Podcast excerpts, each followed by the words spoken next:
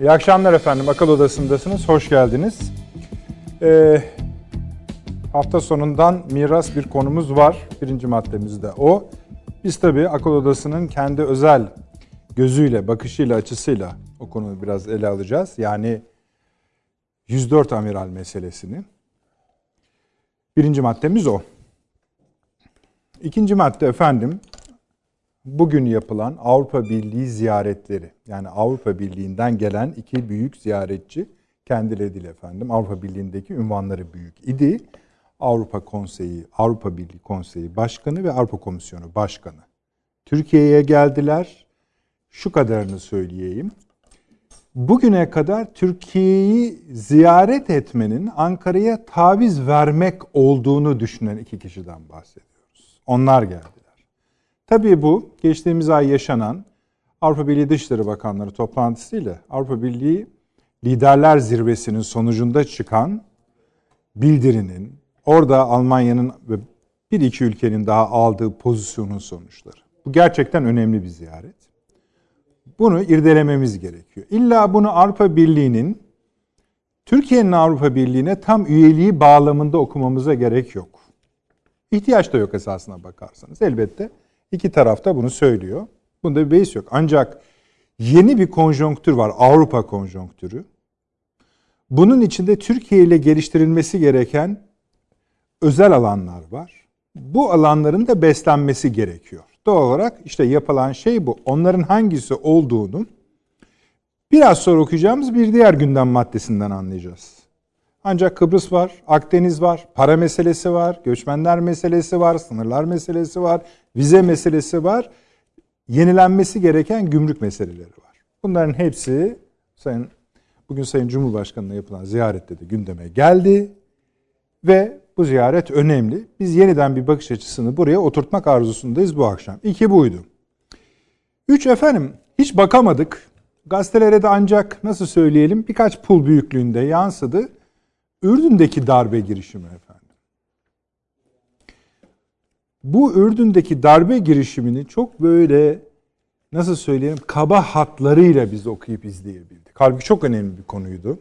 Ürdün çok önemli bir ülke. Dahası Ürdün'deki darbe girişiminin ki darbe diyenler de var yani denen de olmadı diyenler var.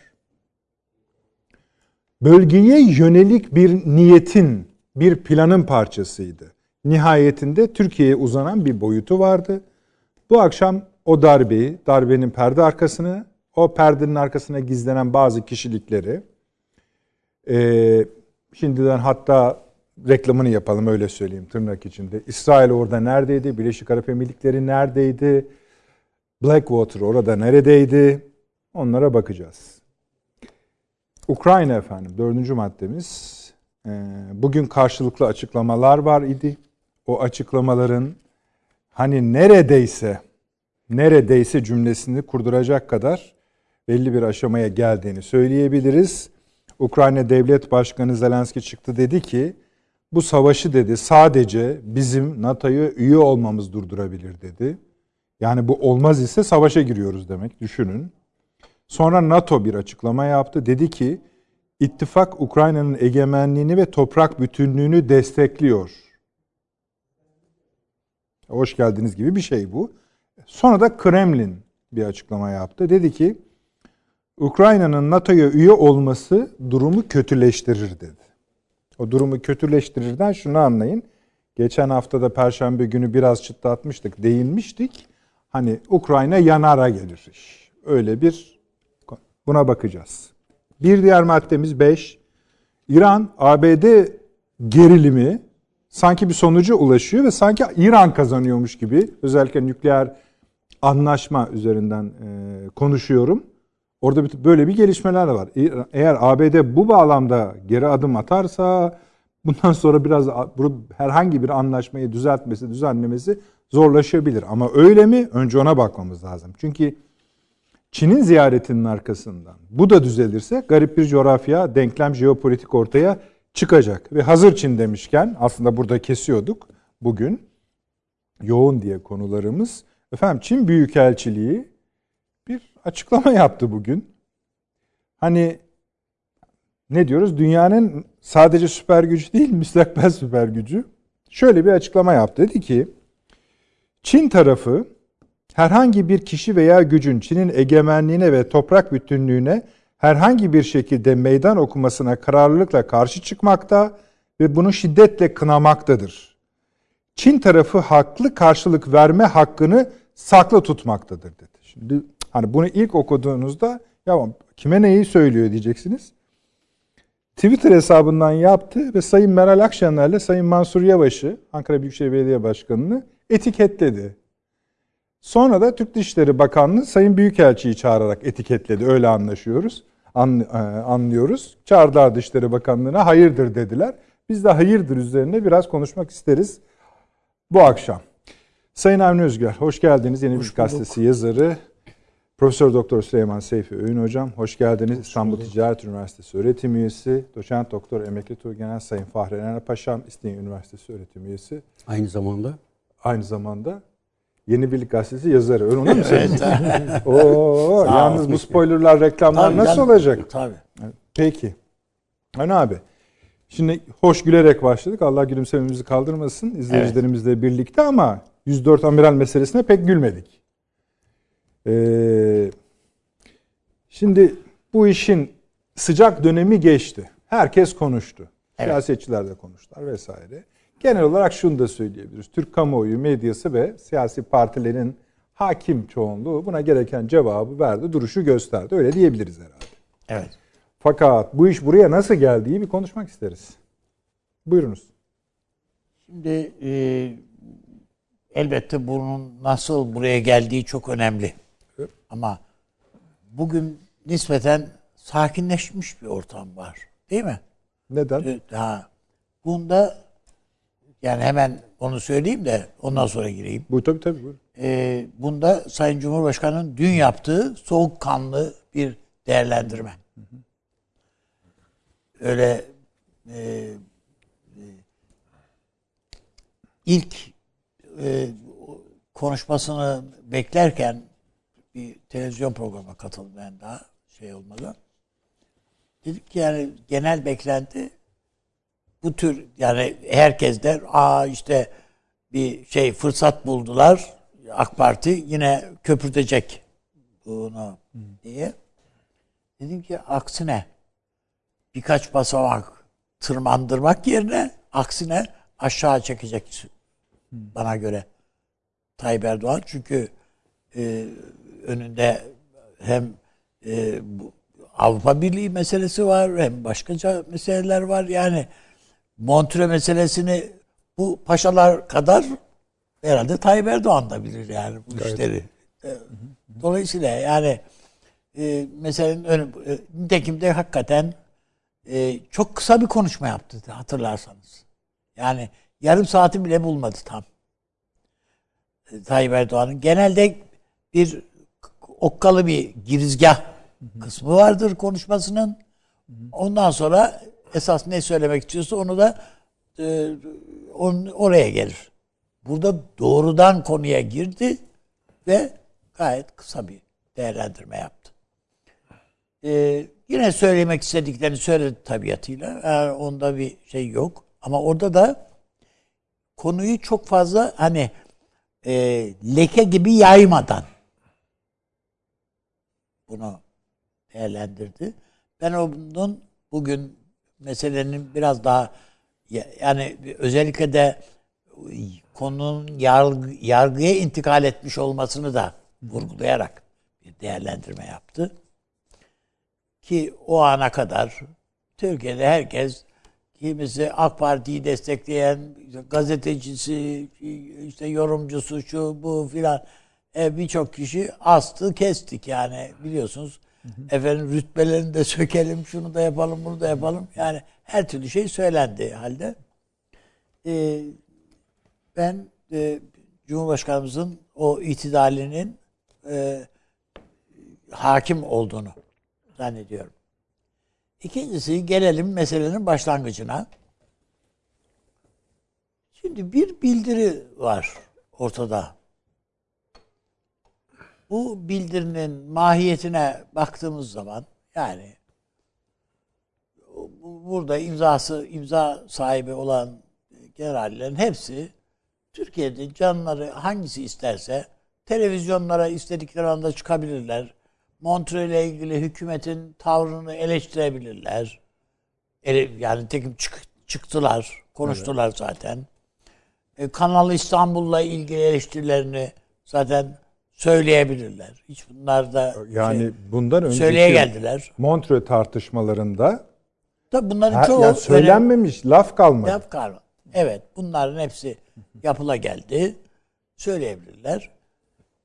Ve önde de şöyle bir şey var. Montreux meselesinde. Ee, meclis başkanımızla ben konuştuydum. Meclis başkanımızın şeyi Türkiye'nin Lozan'dan sonra teminatı Montreux'dur. Yani bu bunu tartışması olmaz. Bunu değiştirmek, kaldırmak filan düşünülemez. Bunu düşünmek Türkiye'nin hayrına sonuçlar doğurur. Tartışmak bile Türkiye'nin hayrına sonuçlar doğurmaz dedi. Daha sonra hatta bunu biraz daha ironik bir şeyle başka bir programda söyledi. Orada da dedi ki hani Marmara'ya yoğurt mayası çalmak gibi bir şeydir dedi yani. Ha, olmaz mı? Olur. Cumhurbaşkanı'na kanun bu yetkiyi vermiş. Ama yani Marmara Denizi'nde ayran olur mu? İşte olursa olur. Bu, bu kadar bir buna benzetti. Hani bir fıkra şey var ya yani havada bulut var deyince sen bana ördek mi demek istiyorsun gibi böyle bir alıntı. Bundan yola çıkarak. Birinci mesele bu. Aa bunlar bu iktidar Montreux meselesini köpürtmek istiyor. Ya hatta bu, bu farklı bir şeye mecraya dökmek istiyor. Böyle bir yorum, böyle bir evham. Bunu kurmay eğitimi görmüş hiçbir subayın bu yoruma yani bu tablodan bu yoruma gidebileceğini düşünmek bana göre mümkün değil. İkincisi işte bir general, muazzaf bir general, tu general e, bir tarikat dergahında cübbeyle, sarıkla filan e, ay şeye efendim zikire katılıyor. E, biliniyor ki bu tespit edilmiş, görsel olarak da tespit edilmiş. Hem Deniz Kuvvetleri hem Genelkurmay idari soruşturmayı yapmış ve sonuçlandırmış. Yani öyle yarıda da bırakılmamış. Cumhurbaşkanı da nitekim çıktı dedi ki bunu onaylamamız mümkün değil, tasvip etmemiz mümkün değil. Peki bu tabloda neye yayınladınız bildiriyi? Bir, bir gerekçesi olması lazım. Kanal İstanbul. E madem bu kadar önemliydi Kanal İstanbul, topu topu o bildirde iki cümle mi? Bir cümle mi gayet? Bir, bir, bir, kez, bir, defa. E, bir defa ya bir cümlelik bir şey, bir ifade. Bu mu yani? Hayır, olması mümkün değil. Ve konuşmalardan veyahut da avukatlarıyla yaptıkları görüşmelerden bu 14 generalin onuyla ilgili çünkü onlar göz altında diğerleri daha henüz şeye değiller. Ortaya çıkan şey şu tek bir kişinin kaleminden çıkmış veya onun organizasyonuyla o gün su yüzüne çıkmış bir bildirden söz ediyoruz. Hepsi işte hani o komutan e, ast üst merhaba nasılsınız komutanım işte böyle böyle filan gibi böyle bir muhabbetten sonra görmeden etmeden basmışlar imzayı ve iş birbirlerine dağıtmadık bile diyorlar çünkü. Yani haberim de yok diyor. Gecenin saat bir buçuğunda efendim. Neden haberi yokmuş abi? Ha ya dağıtıldığından, sızdırıldığından haberi yok. Birçoğunu ya hiçbirinin bilgisi yok ne bunlarda gibi. Yani anlatımları bu böyle. Hı hı.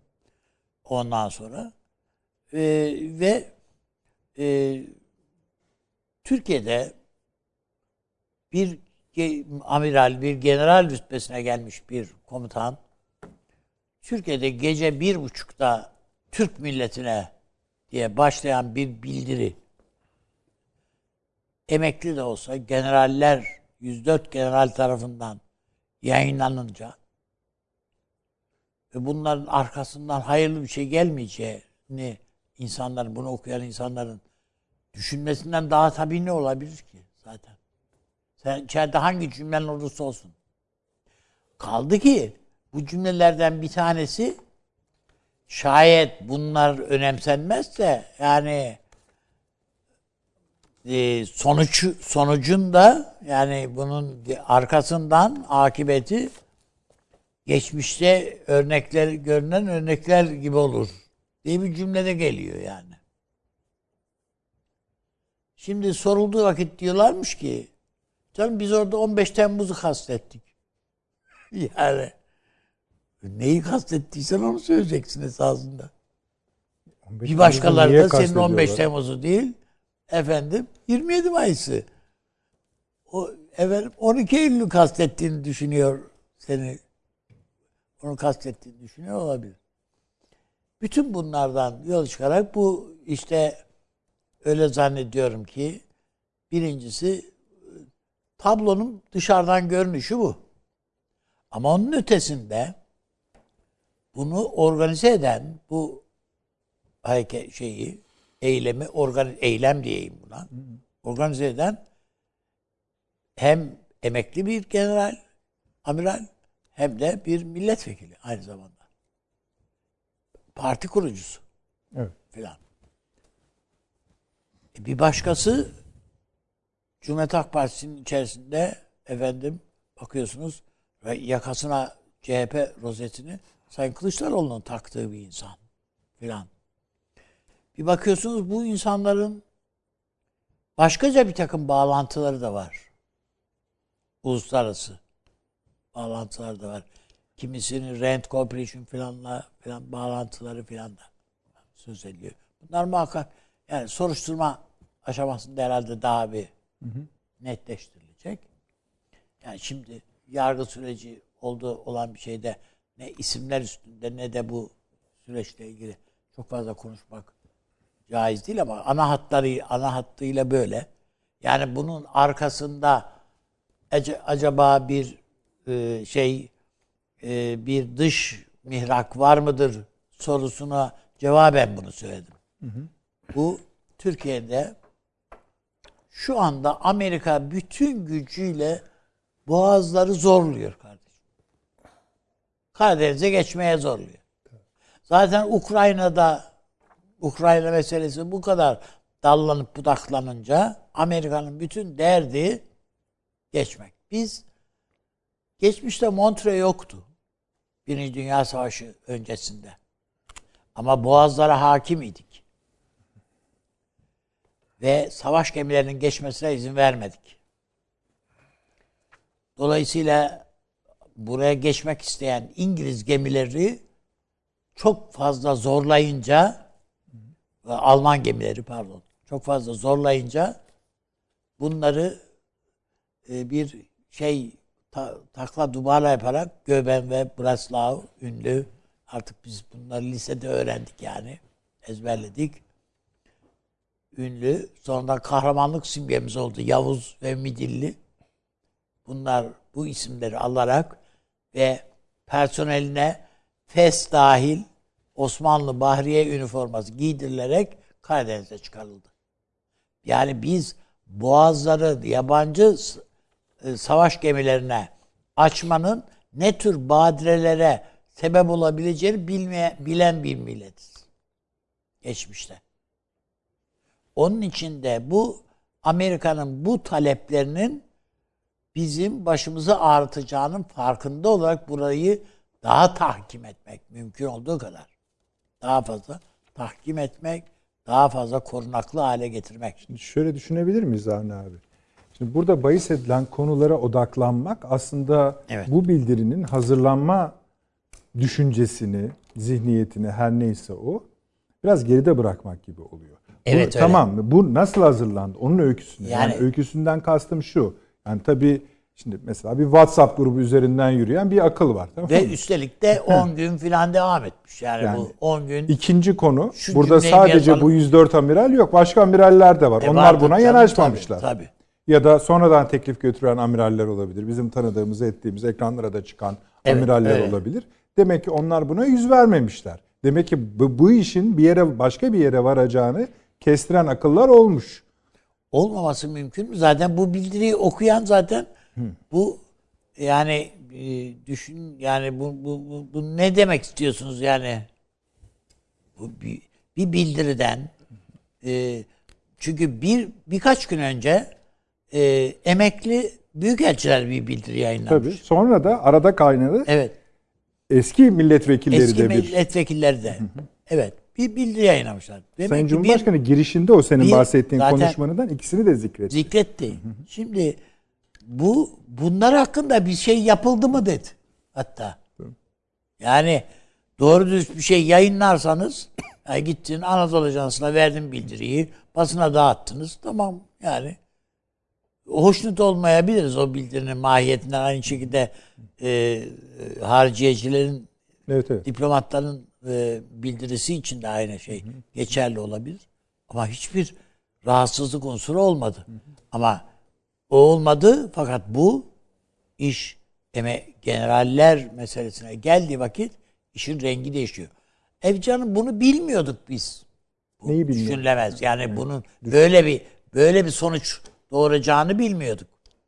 Yani bu e, insanların aklıyla alay etmek olur. İki, bu, bu yani burada e, çoluk yani çelik çomak oynanmıyor. Yani bu e, bu düşünce hürriyetidir. Şimdi bir söylenen şey bu. Yani tek başına bir şey açıkladığında sana o mu mani oldu? Yok. Buradakilerin hiçbirisi bunların bu bildiriyi makale diye önüme gelsinler kötü bir makale derim yani. Ha, oraya Diyelim ki- gelemedik zaten. Hani yazısı, Türkçesi, su, bu o konu. Yani tu, iler tutar tarafı yok zaten bunun. Doğru. Metin olarak. Ama onun ötesinde bu düşünce hürriyeti falanla alakası yok. Bu doğrudan doğruya tehdit. Hayır, içerikte zaten bilinmeyen bir şey yok yani onu açıklam o da öyle garip bir şey Evet. yani. Hani bu buradaki amirallerin, emekli amirallerin birçoğunun görüşlerini ben zaten televizyonda dinledim, YouTube'da ya, gördüm. tabii. Yani hani çok çok aşırı yorumları bile gör, dinledik Canım yani. oradakiler ne ki? Onun üstüne kaç kat Tabii, tabii. ekleyebileceğimiz yorumlar dinledik biz televizyonda. Yani değil mi? Hatta daha gariz ifadelerle, Evet, yani daha sert ifadelerle, hükümete, Cumhurbaşkanı'na yüklenen ifadelerle televizyon konuşmaları dinledik. Ha, onlar değil bu. Neden bu? 104 general. Sizin e, efendim bu üniforma önemli mi? Yani şey yani emeklilik filan. Kardeşim tamam işte. Talat Aydemir 21 Mayıs'ta evden üniformasını çıkarıp giydiydi. Geldiydi. Halbuki edi, eme- emekli edilmişti. Ama saklamış bir önce giydiği albay üniformasını yani muhafaza etmiş. Onu giydi geldi Arba Zaten imzayı öyle atmadılar mı? yani Hani söylemek istediğim yani bu. amiralin- Yani siz zaten ben e, filanca diye atmıyorsunuz. Emekli tu general feşmekanca diye atıyorsunuz. Emekli tüm general, kor general, Amiral. amiral falanca diye atıyorsunuz. Yani niye o zaman bu sıfatları kullanıyorsunuz? Peki bu e, çokça tartışılan konulardan biri de Türkiye'nin dış politikasındaki şartlar ve konjonktüre bağlı olarak da bir zamanlamanın Evet. Tabii şimdi bunu e, en zor kesim bu konu üzerine konuşmak. Neden en zor kesim? Yani bunu eleştirmek açısından her Yani şeyi. Hı. bu tabloyu en iyi okuması gereken deniz subayları. Türkiye'nin Akdeniz meselesine hakim olmaları gereken insanlar. Türkiye'nin boğazlar meselesine hakim olması gereken, bunları bilmesi gereken insanlar. Karadeniz'in ve önemini, Ukrayna meselesinin önemini, bunların hepsinin yani başkasından değil bu, bu subaylardan öğreneceğiz yani. Bir şey olduğu vakit değil mi? Ekrana bu, bu amiralleri çıkarıp paşam ne oluyor diye sorduğumuz insanlar Akdeniz'de nasıl gelişecek? Ne olacak? Bu İsrail ne oluyor? Yunanistan ne yapıyor? Ve Türk donanmasının en güçlü yani daha da güçlenecek inşallah da ama en güçlü yakı Cumhuriyet tarihinde en güçlü olduğu dönemi yaşadı yaşarken bunu yapıyorsunuz bir de. Değil mi? Yani, Yani burada her peki- manada. anladık. O zaman şöyle bir soruyu gel- gelmek zorunda artık. Ha, Yani bundan üstelik de bu sihalar, şunlar, bu Anadolu e, Gemisi. uçak gemisi artık o diye Öyle demek evet. icap ediyor. Bundan ne kadar NATO'nun rahatsızlığını ifade ediyor NATO'ya. NATO e, yani Doğru. NATO üyeleri bu gelişmeden rahatsız diyor. daha Silahlı bugün- kuvvetlerinin. Ee, uluslararası Bloomberg'in yayını vardı Türk İHA ve SİHA'ları ile ilgili. Hani adam artık ne yazacağını şaşırmış. Yani Şimdi yani bütün yani bunların hepsini görmüyor mu? Bu bilmemeleri mümkün mü? o bilmiyor. Peki biliyorlar. O halde muradımız ne? İşte bu. Burada yani bir düğme bu bir kumanda işte o e, bu hükümet gitmeli. Bu bizim istediğimiz Yani siyasi temennileri Tabii var. canım. Yani bu bu yani e, efendim bunun arkasında öyle başka şeyler aramamak lazım. Yani İsrail'in dürtüklemesiydi, yok bilmem nesiydi falan böyle dallanıp budaklandırmaya imk- imkan yok, gerek yok. Zaten bangır bangır Amerika dedi ki bu Tayyip Erdoğan iktidarını yıkmak için muhalefetle işbirliği yapacağız dedi değil mi yani?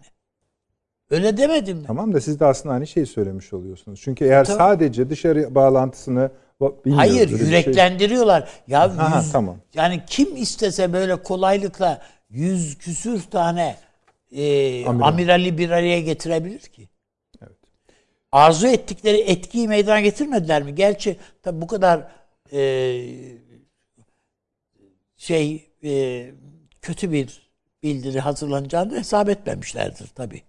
Yani daha entelektüel bir şey. Yani daha biz okumadık demek de- dediklerini kabul ediyor. Ya okusak bulurduk bunları, hataları. çocuk- yani çok çocuksu bir metin yani. Peki. O ayrı mesele. Ama yani ya, ya, Amerikalı da bu kadarını hesap etmiyor tabii yani. Ne yapsın doğru düz. Yani bunların Türkçesi de iyidir herhalde. İngilizceleri çok iyi çünkü Peki. adamların diye düşünmüş olabilirler. Yani meramını doğru anlattır diyebilirler. Hakikaten kötü. Gerçekten kompozisyon açısından sınıfta kalır bunlar. O manada.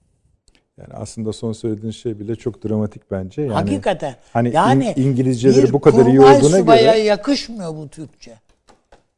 neyse o sona kalsın. Yani, bir hani- analiz yaptığın vakit gerçekten işte burada Türkiye'nin yetiştirdiği en iyi komutanlardan bir tanesi var. Biz yani hakikaten birlikte çalışmaktan gurur duyuyoruz. yani kendi köşe yazarınızı Ve- övmenizi haklı buluyorum. Hayır öyle değil. Sadece paşam olduğu için değil. Ama sadece paşamız yok. Türkiye'de gerçekten çok iyi yetişmiş subaylarımız var. Var gayet canım. Komutanlarımız var. Ona ne Ve şüphe. bunların içerisinde gerçekten hakim, meselelere hakim, Türkiye'nin e, meselelerine hakim. Üstelik de AK Parti'ye muhalif. Şu bu yani Erdoğan'a muhalif diyelim. Yani bu, bu bunlar var. Bunların hiç yani çaplarıyla Öyle, öyle. filan tartışmıyoruz bile bunları. Bu insanları. Peki abi. Dolayısıyla yani burada başka bir şey var. Ya bula bula bunları buldular. Yani öyle mi?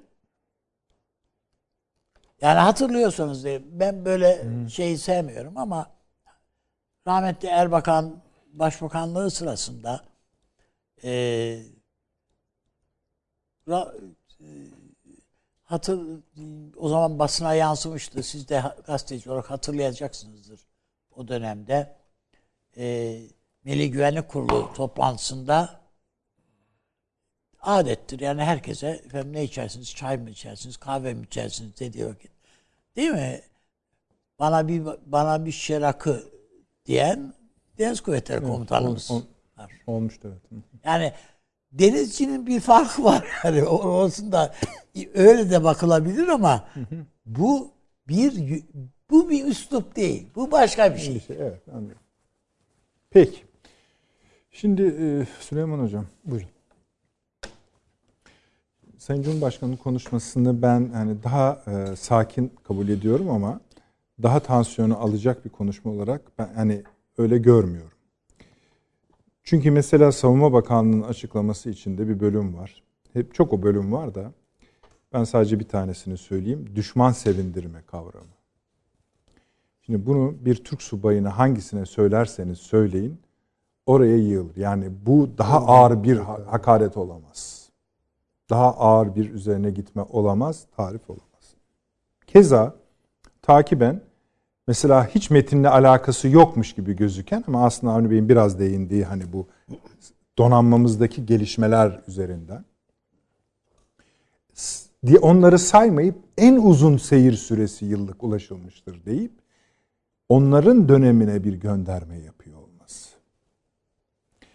Hani medyadan çok alıntı yapmayayım ama mesela bazı gazetelerin savaşan ordudan mesaj diye yani Savunma Bakanlığı. Bunları anlıyoruz. Bunlar da bir şey anlatıyor bize. Keza eğer hani sertlik aranacaksa Sayın İşleri Bakanı'nın acil durum merkezinden canlı yayına bağlanarak akşamleyin. E, vallahi darmadağın ederiz böyle zihni. Yani bunu aklından geçirenler varsa ifadesi.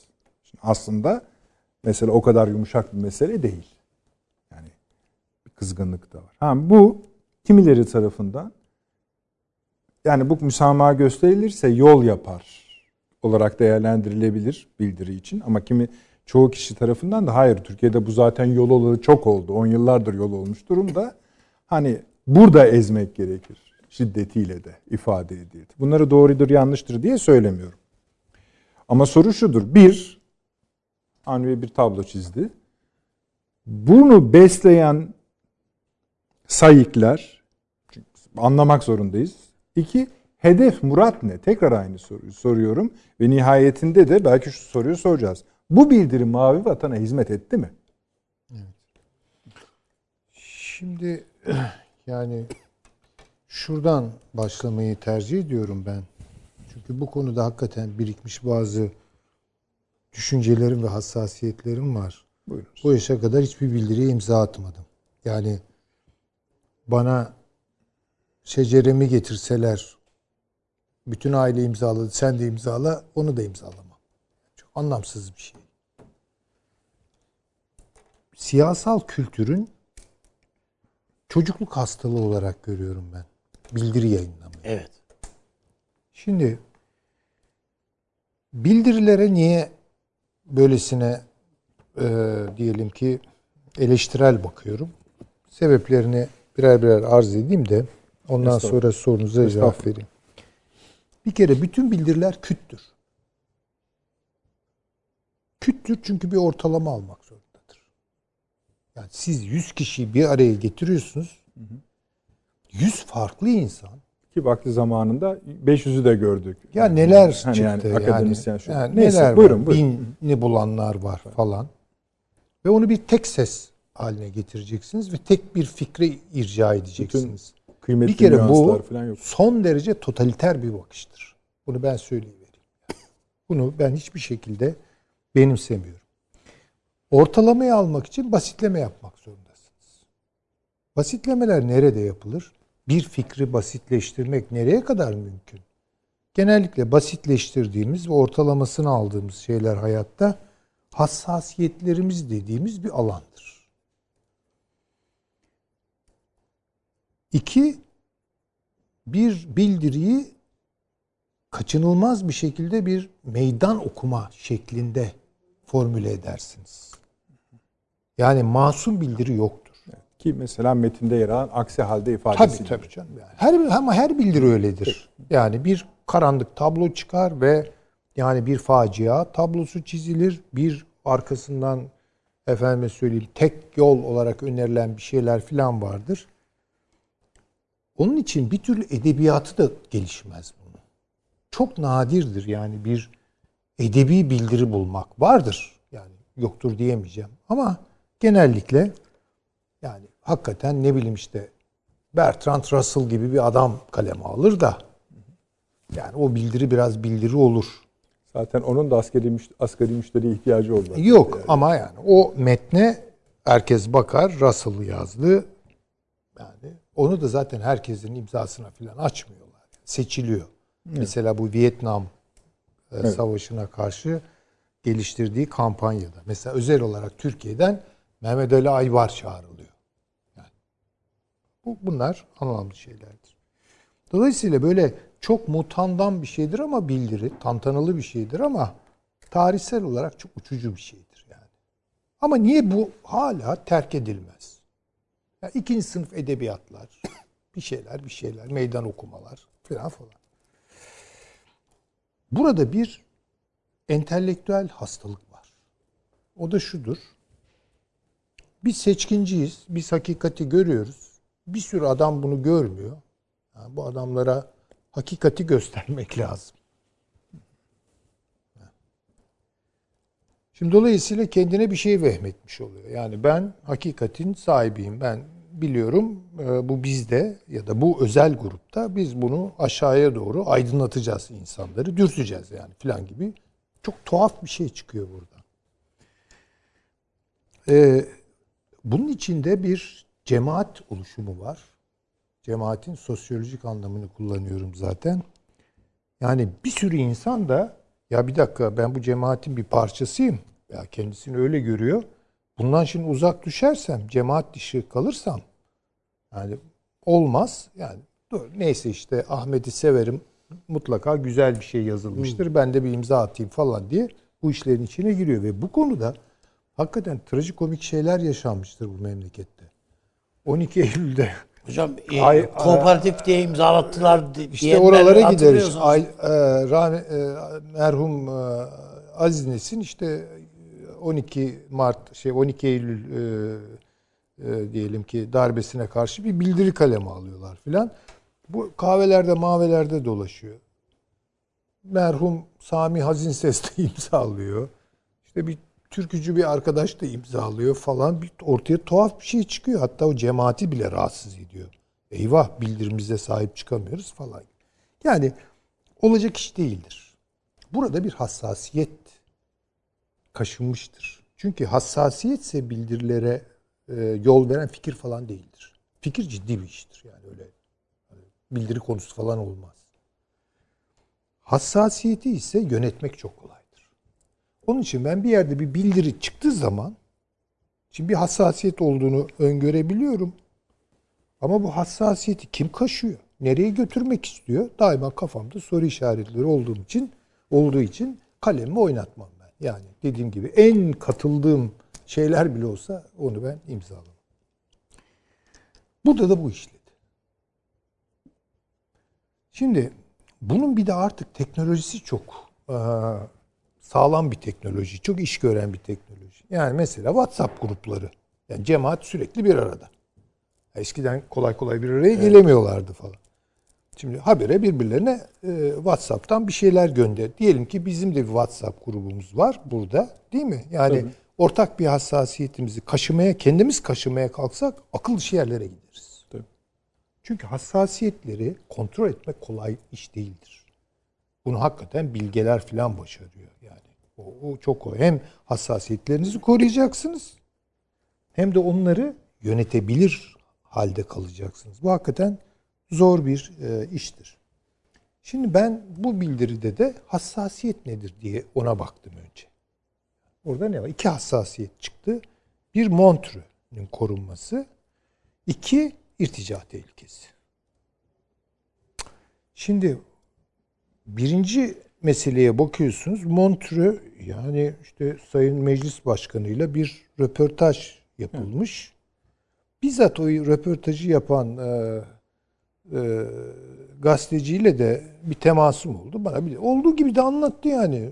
Ortada bir şey yok diyor yani. Kendisi de söylüyor ortada bir şey yok. Bir bir soru var. Canım kayıtlı cevap yani Ya televizyon kayıtlı kaydı var yani. Tabii Hani ki canım yani. yoğurt metaforları, Marmara Ha, metaforları Bir falan. sürü şey var ve gayet makul. Çünkü zaten Sayın Meclis Başkanı'nı ben de tanıyorum kişisel Evet. olarak. Su- iyi bir hukukçudur. Mera, hem de meramını çok Meramını çok düzgün iyi anlatan bir Yani insan. Oraya buraya gidecek Zaten o laflarla metafor falan işin başka konuş- yere gidebileceğini kestirdiğini gösteriyor. kestirdiği ve onu da gayet güzel açıkladı. Muhtemelle mümkün arasındaki farkı ki bu hakikaten e, ancak bir entelektüelin yapabileceği bir ayrımdır. Onu koydu ortaya. Yani mümkün mü? Mümkün. Muhtemel mi? Değil dedi. Üstelik yani bunun ne kadar Türkiye Cumhuriyeti'nin temel kurucu metinlerinden biri olduğunu öyle herkesin kolay kolay üzerinde bunun oynayamayacağını söyledi zaten. Peki nereden geldi bu? Şimdi bu algı nereden geldi? Şimdi Devin Üstad dinlerken bir daha düşündüm. Yani hiç kimse bu 104 kıymetli amiral, amiralimizin içinde bir tanesi ya bir dakika bir bakalım arkadaşlar ya. Birbirimizi hani böyle doldurmak, e, gerektiğinden fazla motive etmek, e, kabartmak falan gerekmiyor. ya bir bakalım ne bir üzerinde düşünelim demeyi bilmedi mi? Bilselerdi bu olmayacaktı. Ama işte o bir artık o bildiri iklimine girilmiş yani artık orada bir, bir şey yapılacak. Çünkü esas mesele Montreux değil. Yani Ben bunu Montreux söyleyeyim. güzel. Nedir? Esas mesele irtica algısı. İrtica algısı. Şimdi e, bundan kısa bir süre önce evet e, bu irtica takibi orduya alımlar sırasında değil mi paşam? Bu irtica takibi araştırması, soruşturması kaldırılıyor. Şimdi bunun yerine ne konuldu bilmiyorum ben. Yani. Terör. Metni, Terörle ya terör konuldu. bence. Terörle iltisaklı olmak. Ya bu bence mümkün. Daha anlaşılır bir şey. Çünkü irticanın anlaşılabilir bir tarafı yok. Nedir irticanın tarif edebiliyor musunuz? Gerici. Yani siz de beni gerici bulabilirsiniz. Ben de sizi bulabilirim. Ee, belki Avni Özgür Üstad hepimizi gerici bulur falan yani. Bu, çünkü bunun bir ölçüsü yok. Dindarlık mıdır? Yoğun dindarlık mıdır? Ee, ortopraksi midir? Yani e, ibadetleri e, şaşmaz bir şekilde yerine getirmek başka aidiyetler midir? Nedir? E bunun tanımı terördür. Yani teröründe din bahanelisiyle din bahaneli olmayan arasında bir ayrım yok. Evet, gayet güzel bir ölçü konuldu. Hayır, bu Hocam geçmişte şuna dönüşüyor. 28 Şubat sürecinde hatırlıyorsanız e, askeri lojmanlarda evlerin kapılarını kontrol eden Neler, neler tabii. vardı. Bunları- yani, bunlar rakı unutuldu. şişesi var mı, Yani bakın, içki şişeleri var mı diye. bunlar 15 Temmuz'dan sonra unutuldu. Halbuki hassasiyet içeride işliyordu. Bu hassasiyeti kaşıdılar. Bunu başardı. Kim yaptıysa bunu, bunu başardı. Neyle başardı? İşte o fotoğrafla başardı. E canım biz bunun Fadime Şahin'le nasıl başarıldığını da gördük. Zamanında öyle değil miydi yani? Evet, tabii, tabii. Ali Kalkancı'yla da nasıl başarıldığını gördük. E bir fotoğrafla ordunun irticai bir tehlike altında olduğuna hükmetmek bir dakika yani çıkabilir böyle adamlar. Böyle kendini bilmez adamlar üstelik bunlar. Onu da söyleyeyim. Mesleğine kimse benim şahsi düşüncem odur ki meslek ahlakının dışında bir şey karıştırma hakkına sahip değildir. Aksi takdirde o mesleği bıraksın. Bu dinden de gelebilir. Bir ideolojiden de gelebilir. Ayrı bir şey. Mesleğin hakkını vermektir önemli. Askersen asker olursun. Doktorsan önce bir doktor olursun. Yani onlara bakılmıyor. Solcu doktor, sağcı doktor, dindar doktor, e, laik doktor falan böyle bakılıyor. Yani iyi doktor olmanın ölçüleri de buraya taşınıyor. Şimdi böyle bir durumdayız biz. Ben onu da hep söylerim. Mesleki hayatlara hiçbir şekilde, hiçbir inanç, hiçbir e, devşirilmiş başka ahlaklar falan girmemek. O mesleğin zaten ahlakı vardır. Bir doktorun ahlakı bellidir. Din, ırk, cins filan tanımadan bütün hastalarına hizmet vermektir. Bitti. Bunun gibi. Şimdi dolayısıyla bu yaşanmış bir şey olabilir ama bunu kafalarında büyütüp bir ordu adeta içeriden işgal ediliyor. Efendim söyleyeyim işte bir irtica tehlikesi baş. Bunu kendileri yarattılar ya da bunu o hassasiyeti kaşımak suretiyle bu noktaya getirdiler. Evet O işlerine noktaya, geldi. ha, o noktaya geldiğinde ne oldu? O noktaya gelindiğinde şu oldu. Sayın Cem Gürdeniz değil mi? Ben de defalarca dinledim. Çalışmalarından e buraya da taşıdık bir sürü şey canım. Yani onların tabii. çalışmalarıydı bu. Faydalandık. Ama ilmi orada bitti. Basireti orada onunla artık bağlandı. Onun artık hassasiyeti var. Evet. O cemaatin içindeki o hassasiyet kaşınıyor, kaşınıyor, kaşınıyor ve onu artık düşünemez hale getiriyor. Kendilerini sorgulaması lazım. Herkesin sorgulaması lazım. Ve sonuçta eyvah ülke elden gidiyor. Ordu irticaya karıştı. Zaten bu AK Parti'de bunları kışkırtıyor, kadrolaşıyor vesaire. Bir sürü kendi kendilerine bunları üretiyorlar. O WhatsApp gruplarındaki fantazmalar akıl almaz boyutlarda yani. En olmadık şeyi gerçekmiş gibi. Post truth falan diyorlar ya. Hayır. Post truth falan değil bu. Bu gerçeği hiçbir e, akli, mantıki filtreye taşımadan tarif etme hali. Hepsi gerçekçi, gerçekçilik iddiasındalar. Ve panikle birlikte. Her gerçek bir panikle birlikte yaşanıyor. Neyse yani oralara girmek istemiyorum ama, Ama esas baş- olarak bir başka maddeye geçecekseniz yani bu konuyla ilgili şu şeyi açmanızı isterim. Yani mesela Sayın Gürdeniz'den atıfla dediniz ki şu çalışmaları yapıldı ve başka bir aşamaya geçildi. fazla Şimdi- değişti orada yani. O artık Şöyle bir şey de gördüm ben sizin bu tarifinizde, izahınızda. Belli alanların uzundaki uzmanlıkları çok iyi. Zaten öyle Son- oluyor. ha, tabii. buyurun. Estağfurullah. Yani yani şimdi şöyle bakın. Ee, uzmanlar saygıdeğer insanlardır. Çünkü arkasında bir emek vardır o uzmanlığın. Ama sadece uzmanlık dairesinde e, edindiği bilgilerle bütün bir hayat karşılanmaz. Çünkü orada bilgiyi bilgeliğe dönüştürecek bir şeyler lazım. Ya da yeni bilgilerle alaka kurup e, o uzmanlığın daralttığı şeyleri açmak lazım. E, eğer bunu yapamıyorsa insanlar bunu da ona yaptırmayacak şey has- hassasiyetlerini kontrol edememe durumudur. O zaman işte bir kör noktaya sürükleniyor. Bu hepimiz için geçerli olabilir canım. Yani ben burada özel olarak bir insanı suçlamak için falan değil. Yani Ama şimdi öyle bir böyle hale bir geldi ki üzerinde mesela birçok kişinin... Buyurun. siz, estağfurullah. Siz aslında doğru bir yere çekiyorsunuz beni de ben meramımı bulup iyi anlatamadım herhalde. Estağfurullah. Şöyle bir tablo çıktı. Yani bu kadar saygı uyandıran değil mi? Memlekete kazandırdıkları işte mavi vatandır, o ölçümlerdir, deniz hukukudur bunlar çalıştılar bunu. Her şeyi bir anda kendisi açısından da bitiren. Yani denizi geçtiler ama Evet işte ama denizi geçtiler de karaya çıktıklarında e, şaşırmış gibi bir duruma düştüler. Ya bunu bir kere söylemem. O zaman Tabii bunu buradaki yani çünkü başka orada e, imzacılar da var. Hepsi için ha, söyleyemiyoruz. hepsi için sö- katiyen söylemiyorum. Ama Daha zaten vahim tabloları çizenler Şimdi- var işlerinde. yani e, şey denir ya böyle bir söz vardır. Ya biz üç kişiyiz, beş kişiyiz birbirimizi biliriz. Ama orada o bilgiler bile uçuyor.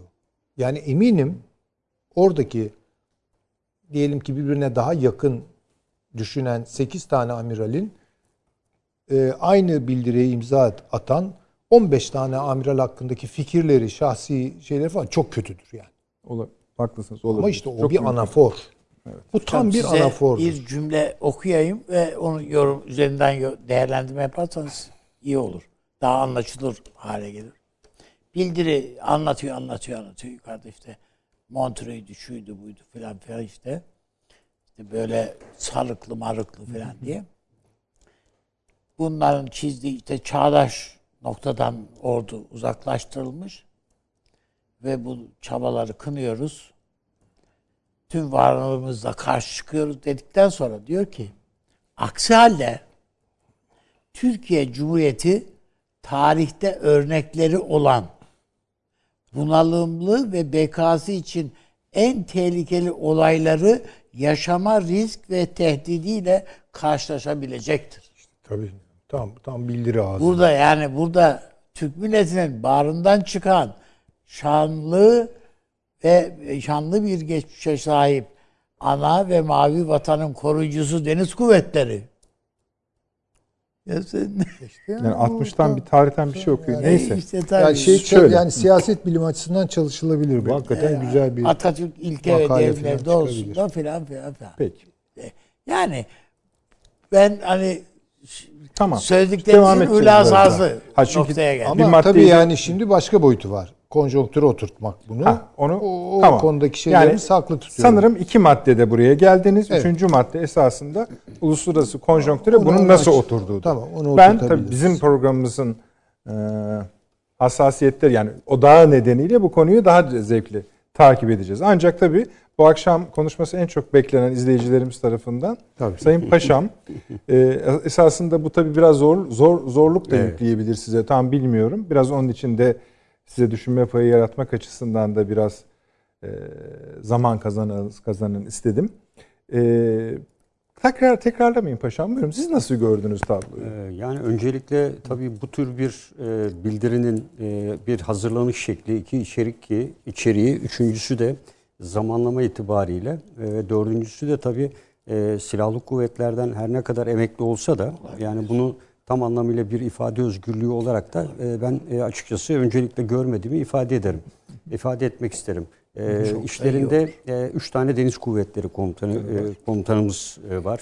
E, Yani dört ve- yıldızlı üç tane. Evet e, ve e, Deniz Kuvvetleri Komutanı'nın e, Deniz Kuvvetleri'nin bugünkü e, Mavi Vatan üzerinde e, elde ettiği başarılarda e, buradaki 104 amiralin hemen hemen hepsinin ben e, önemli başarıları olduğunu görüyorum. Çünkü e, ben hem harp akademilerinde hem Genelkurmay'daki görevlerde ve diğer yerlerde birlikte çalıştığımız insanlar. Milli Savunma Bakanlığı'nda dahil olmak üzere modernizasyon projelerinde ve deniz kuvvetlerinin bugün MILGEM dediğimiz gemi projeleri, Anadolu Amfibi Hücum Gemisi'nin e, geliştirilmesini o zamanki e, savunma planlama koordinasyon ve diğer konularda da tedarik daire başkanı iken de çok yakından gördüm.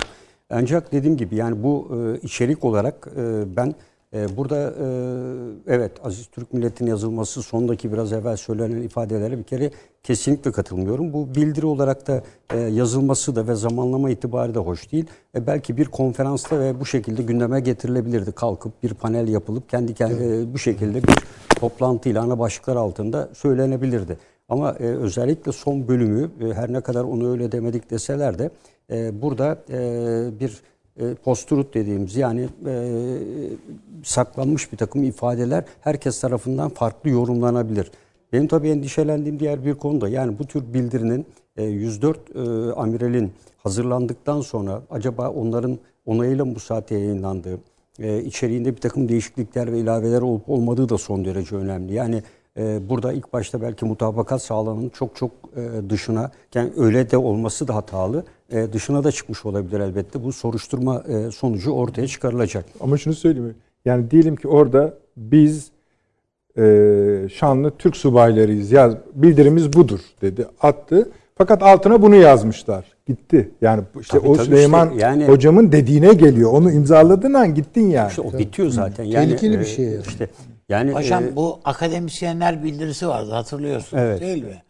Orada da sonradan ben buna katılmıyorum diyenler imzasını çekmek için çırpınanlar oldu. Çünkü bunlar bu bildiri şeyler. Ben yani Süleyman Hocam'ın söylediği gibi tehlikeli şey. Yani siz iyi niyetle bir şeye imza atarsınız. Arkasından bir sürü yazanlar başka maksatla ortaya atarlar.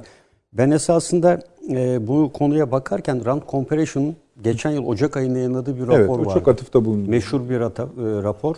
E, bu rato- raporda Türkiye'ye e, içine nifak sokmak, e, özellikle Türkiye'de e, giderek Amerika'dan ayrışan bir e, Türkiye'nin olduğunu e, ve bu raporu biraz daha kapsamlı incelediğimizde zamanlama açısından Amerika Birleşik Devletleri ile Rusya arasındaki gerginliğin arttığı bir süreç e, ve bu süreçte özellikle Karadeniz bölgesinde e, her an için Kırım ve Ukrayna e, bölgesindeki gerginliğin arttığı bir süreç.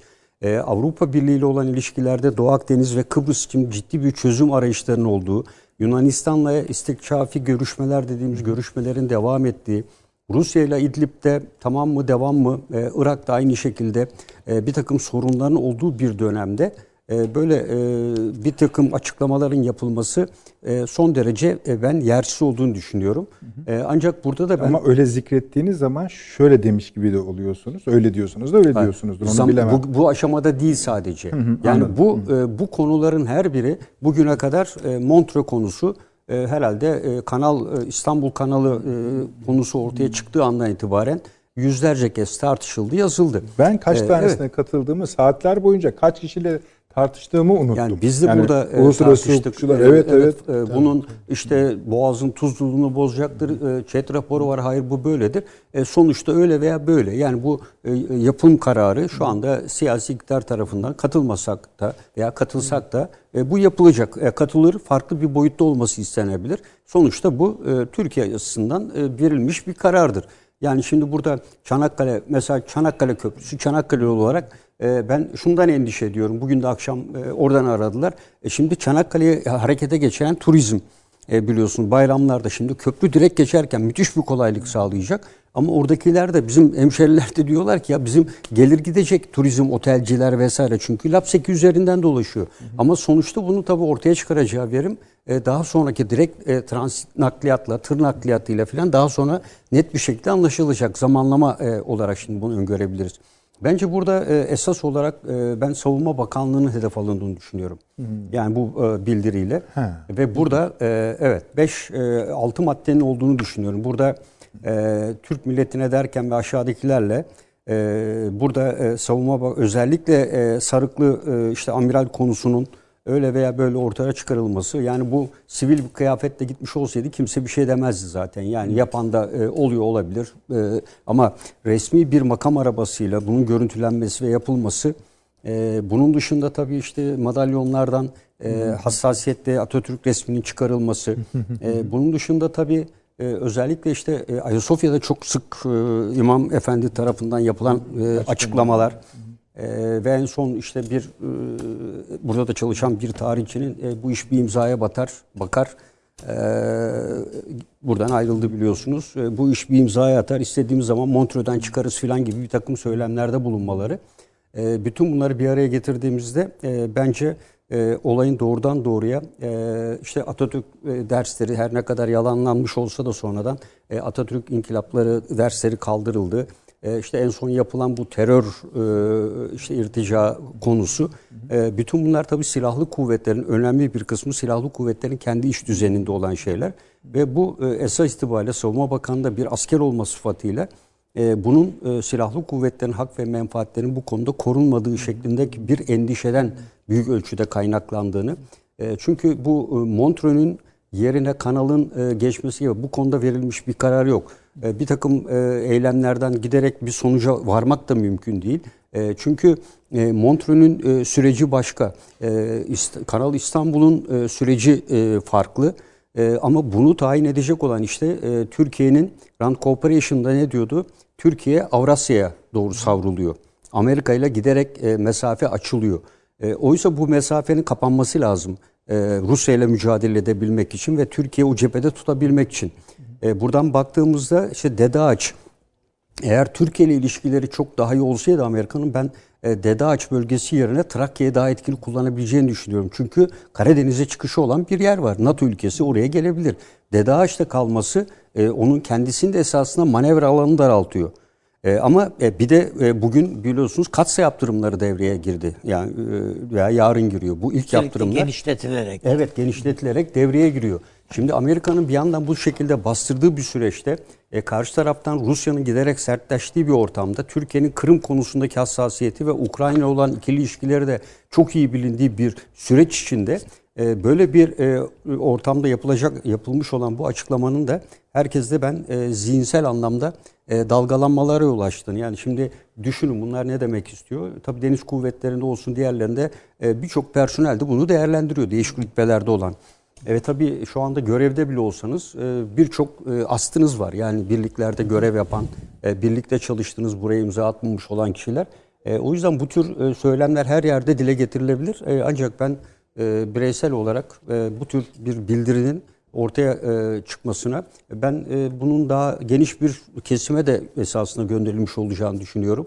E, ve yani bizlere Ne demek bir o? şey Hani gelmedi. ayrıca servis edildi değil Evet mi? evet yani e, bu bu kadarla ben e, onların da kabul etmediğini de düşünüyorum.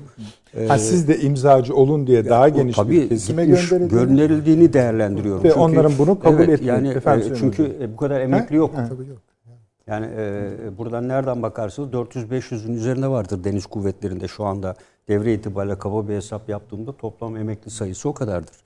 E, yani burada tabii e, baktığımız zaman İşte da her tabii- halükarda şöyle bir şey oluyor. Türk Silahlı Kuvvetleri'nin hadi yani neyse deniz kuvvetlerinin içine de bir şey gönderdiğiniz zaman işin rengi değişir. Değişir tabii. Değişir.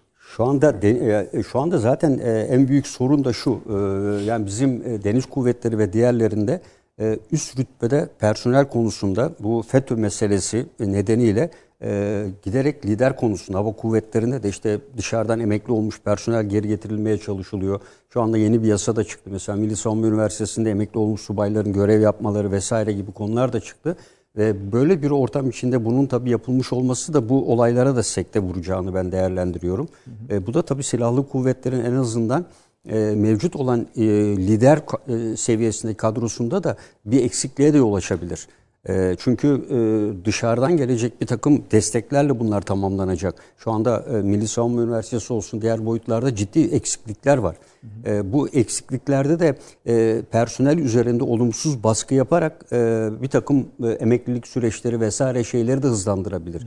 Yani bu açıdan moral ve bu- motivasyon yani evet. şimdi bu az şey. Bu bu bu, bu ne, ne cevap verecek buna? Yani bunu kim bu hale getirdiyse ya maksat hasıl oldu İşte, diyordur şimdi. evet. Şimdi yalnız şöyle bir tarafı da yok mu paşam? O tarafında yani ekli dediklerinize hiçbir itirazım yok. Onların hepsine katılıyorum. Bizim yani medya ile alakalı bir boyutu var. Yani kendi mesleğimiz. Kim askeri uzmandır? Yani ekranlara hep sürekli askeri uzmanlar çıkıyor. Değil mi? Askeri uzman diyorlar. Siyaset bilimci diyoruz mesela. Tarihçi diyoruz. Abi çok uzağa gittin ya. Yani askeri uzmana gelene kadar acaba tartışılan konunun tam uzmanları bugüne kadar bulunup sabitlendi Hayır hayır mi hayır. Yani aynı şekilde ta mesela Türkiye'nin bütün tarihçileri acaba bu, bu burada bayrak mı açtılar yani? Ne tabii tabii. Yani Böyle bir şey yok yani. E, şimdi bu Ama e, herkesin kendi meşrebine göre hoşuna giden bir tarihçi var. Kendisine göre buluyor. Onun onun, onun görüşünü alıyor. Bu, bu- ha, bu e, böyle değil bu. Şimdi şöyle yani uzmanlık meselesi daha e, Orta Çağ e, Erik Züher'in kitabına kadar gidiyor. Onun yapmış olduğu bir derleme var. E, burada e, askerlik mesleğinin e, profesyonelliğini anlatıyor yazdığı çalışmada ve değişik örnekler vererek e, işte ok- e, okuda okunan belli konuda e, yetişmiş olması nedeniyle e, askerlik bir uzmanlık ve profesyonellik mesleğidir diye. Buna Clausewitz de katılıyor.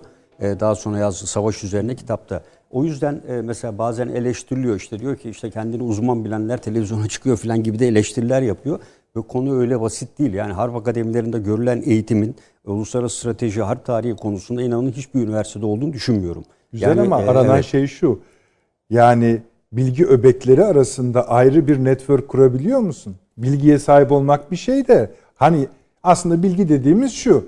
Bir sürü anahtar topluyoruz yaşadığımız sürece. Kitaplar, film, entelektüel sohbetler. Sonra bu anahtarlarla ne yapacağımıza ilişkin bir fikrimizin olması gerekiyor.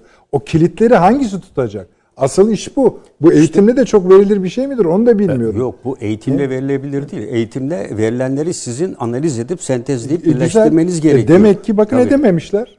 Ya işte o e, kaç yıl geçmiş aradan. Yani şimdi e, bilginin e, bilginin yenilenmesi, e, verilerin toplanması var. Yani bu konuyu bilgi ve veriyle de bir araya getirmek gerekmiyor. Çünkü bu insanların da önemli bir kısmı da yani e, ziyaret FETÖ'den sadece izan yetiyor yani, yani, e, lazım. başlarına ciddi bir şekilde sorun gelmiş ve e, o zaman kimse inan bir grup yerin kişi dışında kimse ne Silivri'ye ziyarete gitmişti. Göğe Silah- haklısınız. silahlı kuvvetler dahil herkes eline eteğini çekmişti. Şimdi onlar e, buradaki ifadeyle dedikleri e, biz hep ailelerle de görüştük. Onlara destek olmak için de gidildi. Silivri'ye kaç defa gittik. E, bu süreçte bakıldığında esas hassasiyetin ben dediğim gibi yani bu e, son noktanın bu e, işte sarıklı Anladım. e, amiralden patlak verdiğini ben Peki. düşünüyorum. Evet. Evet. onu esasında Cumhurbaşkanı cevapladı. O konu bence kapandı. Yani Evet. o gereği çoktan yapıldı. Öyle. Ama e, Şimdi şu Mon- eksik kaldı bence. Yani bunun çok ivedi bir şekilde yapılması gerekirdi. Bu toplumda da genel. Bu gene hızlı yapılan bir şey zaten. Ama yapın şöyle yapılmadı. Yani o e, istekler üzerine yani bu kişi şöyle yapmıştır, böyle yapmıştır ve hala resmi bir açıklama yok. Ha, E, e, yapılmış zaten ama. ama ki Tamam açıklama peki yok. tamam yani peki. o tarafı tamam, önemli. Orada doğru olabilirsiniz. Ama zaten şöyle de bir şey var. Bu, bunu tasvip edilmeyeceği ve edilmediği. Neyse ayrı bir konu. Evet. Ona girmeyelim ama ben şunu önemseyeyim müsaade ederseniz. Sayın Paşa'nın özellikle konuşmasının son bölüm, diğer bölüm de elbette kıymetli ama ben benim sorulma bence daha en somut yanıtlardan birisi oldu. Nihai kertede özellikle hani Türk Silahlı Kuvvetleri'nin içine, Deniz Kuvvetleri'nin içine taşıdığı mesaj açısından söylüyorum. Mavi vatana hizmet etmediği açık. O Tabii. kesin de Yani tamam. Kesin. yalnız Yani paşanın benim- söylediğinin bir boyutu var. O da rahatsızlık bu bildiriler söylenenlerden ibaret değil. Bu hatta bunu kaldır çöpe at yeni bir bildiri yazacak kadar Peki. şeyler var. Şöyle bir şey diyebilir Demeyelim. Anlamlı. Demeyelim. Peki. Demeyelim. Çok sıkıştık çünkü. Hani zorladık. Ee, izleyicilerimiz eksik olmasın büyük ilgi gösteriyorlar. Şimdi hem sizin dediğinizi alacağız. Sonra da Paşam da o bölümü bence biraz eksik bıraktı. O da lütfen tanım. Evet, evet. Uluslararası konjonktüre Yani bunu meselenin oturtmaya gayret. hassasiyeti dolayısıyla paşamda yani frene bas bir ayağı frende konuşuyor paşam. Yok yok tamam hiçbir şey e, demedik paşam. Yani Ben- orada birlikte e, görev yaptığımız ve çok e, olağanüstü şartlarda her ne kadar denizde de dediğim gibi çok sevdiğimiz arkadaşlarımız da var. Peki. Yani onu korumak, kollamak açısından değil. Yani ne çektiklerini de çok yakından biliyoruz ama böyle bir şey tabii tasvip etmek de e, mümkün Yani değil. doğruya doğru yanlışa yanlış Evet. demekte bir şey yok. Yok, o dönemde tabii, tabii. yapılan yanlışlar var. Onları da Tabii, söylüyoruz. tabii, yani. Ama bu da yanlışsa bunu da söylüyoruz. Mesele yok. Efendim şimdi bu bildiri bakalım hangi şartlarda uluslararası konjonktüre nasıl oturuyor ona bakacağız. Bir kısa reklam hemen geliyoruz. Bir dakika reklam arası. Haberin sosyal medyası gzt.com sizi çok farklı bir okuyucu deneyimine davet ediyor. Merak ettiğiniz sorular yanıt buluyor, henüz duymadığınız şaşırtıcı konularsa karşınıza geliyor. Yorumlarınıza editörler cevap veriyor, arkadaşlarınızla paylaşmak isteyeceğiniz eğlenceli içerikler hazırlanıyor. Sizler için kamera karşısına geçiliyor ve olaylar sıkmadan ve anlaşılır şekilde anlatılıyor. Özel infografikler, videoların yanı sıra burada sayamayacağımız sayıda farklı dergiler. Şimdi telefon ekranınızı daha da anlamlandırmak için sizi davet ediyoruz. GZT uygulamasına iOS ve Android marketlerden kolaylıkla erişebilir, pişman olmazsınız. Mutlaka indirin. Reklam arası sona erdi. Döndük efendim akıl odası devam ediyor. Şimdi biraz da uluslararası yerleşkesine bakalım bunun. Ee, ha, tabii tabii buyurun, buyurun paşam. Biliyorsun bu medyaya da yansıdı. Yani bir e, gene generalin e, hepimiz kandili kutluyoruz zaten büyüklerin falan ama biz şimdiye kadar bilmiyorum sizler de hiç yazılı olarak kandil kutlaması yaptınız mı? Doğru mu değil mi? Mesela bu konu da e, gündeme getirildi. E, e, garnizondaki e, herkese bir tebrik mesajı gönderiyor. Kandiliniz kutlu olsun falan gibi. E, bunun da etkisi olduğunu ben düşünüyorum. O sarıklığıyla birlikte. Yani telefonla gönderilmiş olması mi? Yok şeyle gönderildi. Kart gönderildi. Ha anladım. Hmm. Yani bayram kartı gibi e, burada e, isim yani e, komutanlık ismi ve bu şekliyle. Anladım anladım. Yani bu e, tamam hatırladım vakayı. Yani bizim hiç aklımıza bilen gelme telefonla açarız. Her, bütün büyüklerimizin Anladım. kutlarız kandillerini. Yani böyle bir şey garnizon komutanlığı da yaptık. Onlarda da açardık vali beyi, e, şeyi falan hepsini kutlardık. Bir araya gelirdik falan. Peki hatırladım.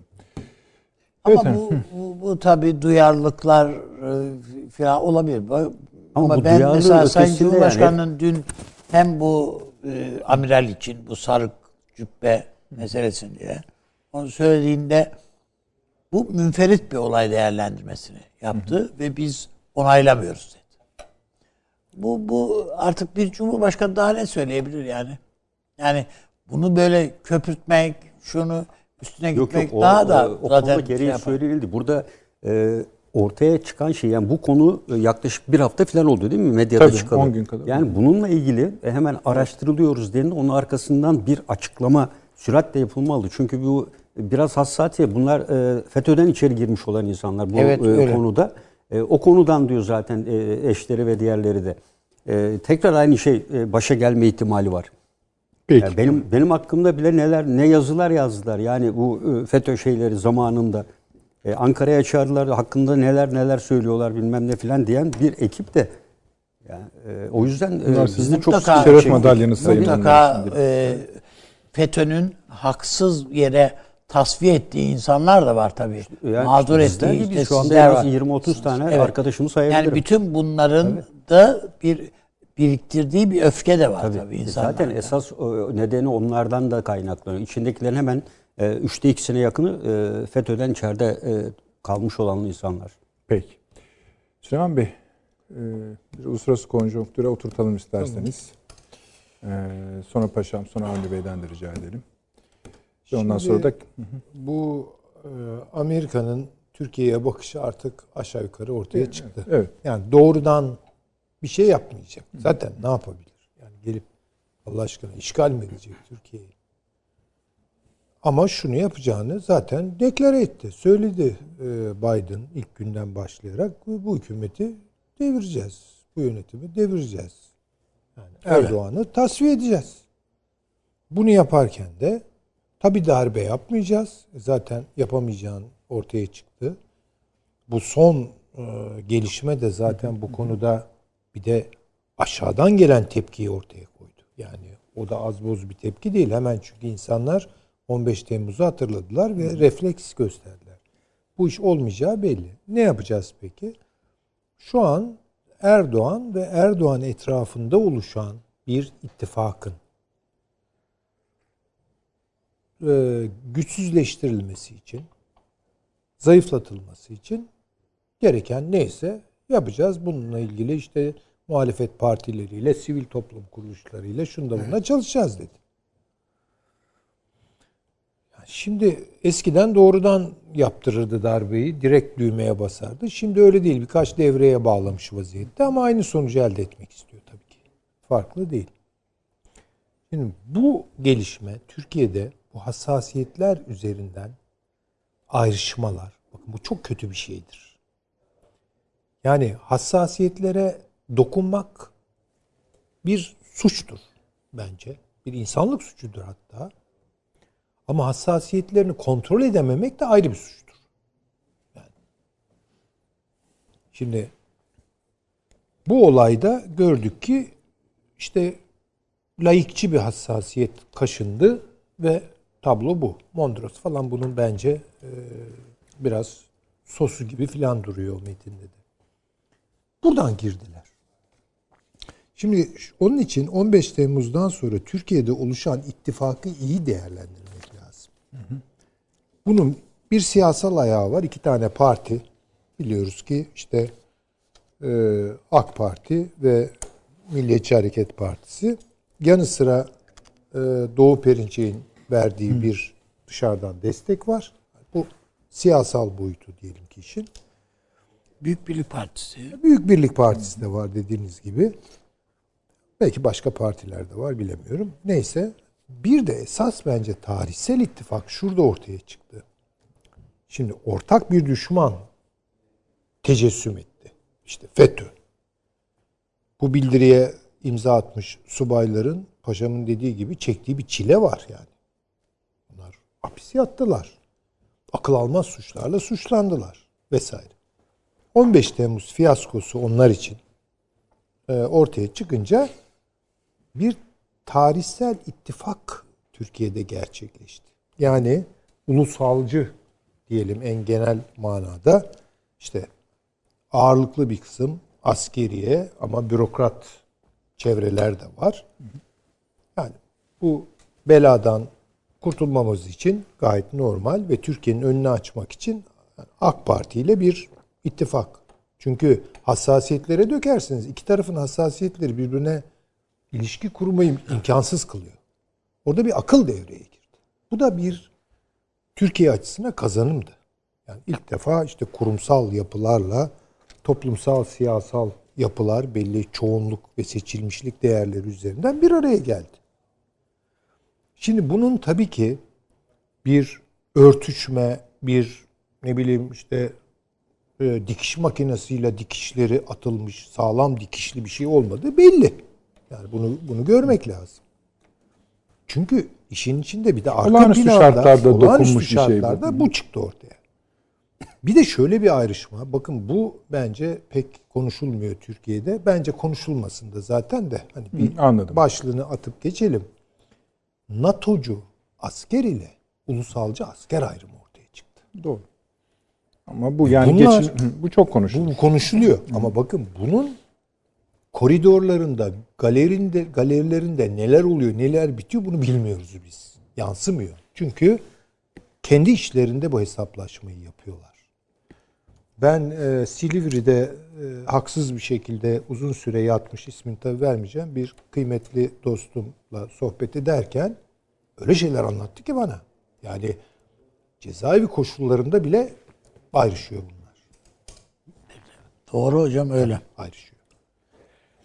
Fakat işte bu bildiri tekrar o ayrışmayı, tartışmayı o tartışmayı tazelemiş oldu. Evet. Yani orada birden işte laikçilik hassasiyeti üzerinden bu ayrım ortadan kalktı ve kolaylıkla maalesef bu amirallerimiz o Amerikancı şeyin e, ne diyelim askeri kliğinin damar. damarının içine kaydılar. Bunu hiç yani eminim bir süre sonra düşünecekler tabii. Bakacaklar kimlerle birlikte imza attık yani. Çünkü bilenler gene paşam da belki biliyordur da tabii söylemesini bekleyemeyiz. Ee, fakat mesela askerler konuşuyor bir takım askerler konuşuyor. Hani ismini verelim kamusal olarak e, tanındığı için mesela Mete Yarar konuşuyor. Diyor ki yani öyle isimler var ki ben bunlarla aynı üniformayı girmeye giymekten dolayı utanırım diyor. Şimdi bir şey var orada. Yani demek ki bu işin içine NATO'cular da sızmış. Hani her yere FETÖ'cüler sızıyor, her yere cemaatler sızıyor, e, filan e, tarikatlar sızıyor ama sana da bak işte NATO'cu subaylar sızıyor. Şimdi bu çok kötü. Yani o zaman ne oluyor? O 12 15 Temmuz sonrası Türkiye'yi düzlüğe çıkarmış ittifak. Değil mi? Onda bir çatlak oluşuyor. Bence Sayın Cumhurbaşkanı o yaptığı selim konuşmada bunu gördüğü için yani bu işi büyütmek istemediğini ama kararlı bir şekilde karşıladığını üstelik bunu siyasi ayağına referanslar yaptı. Değil mi? Arka plandaki siyasi boyuta referanslar yaptı. Orayı zaten açtığınız zaman soluğu şeyde alırsınız. Atlantik'te falan alırsınız zaten. Şimdi bu hakikaten vahim ve bence tamir edilmesi zor olacak. Kolay da olmayacak. Çünkü ben ne bileyim işte e, televizyon yıllardır seyretmiyorum ama YouTube'daki programları filan takip etmeye elimden geldiği kadar çalışıyorum. Yani Cem Gürdeniz filanca konuda konuştu. Mesela Girit üzerine konuştu deyince hemen dinliyorum. Ama şimdi o konuşamayacak. Muhtemelen konuşmayacak. Konuşursa siyaset yapacak. Şimdi kendini o kadar kötü bir pozisyona soktu ki ben buna üzülüyorum. Gerçekten üzülüyorum. Esas alanda konuşması gerekirken. E, maalesef burada bir e, kayıp oluyor yani. Çünkü işin donanma ile ilgili olması değil mi? E, Mavi Vatan açılımı, işte bu paşamızın bahsettiği Karadeniz'deki gelişmeler vesaire Türkiye'yi bir zaafa düşüren bir boyutu çıktı bunun. Yani onlara da yaramadı. Ama mevcut duruma da yaramadı. Yani, ulu orta konuşan ve hassasiyetlere oynayan kimse hiç fark etmez. İsterse Ayasofya imam olsun. Burada bir akıl devreye girip hepsinin haddini bildirmek zorunda. Bakın hilafet talep etmek siyasi bir taleptir. Öyle yağma yok.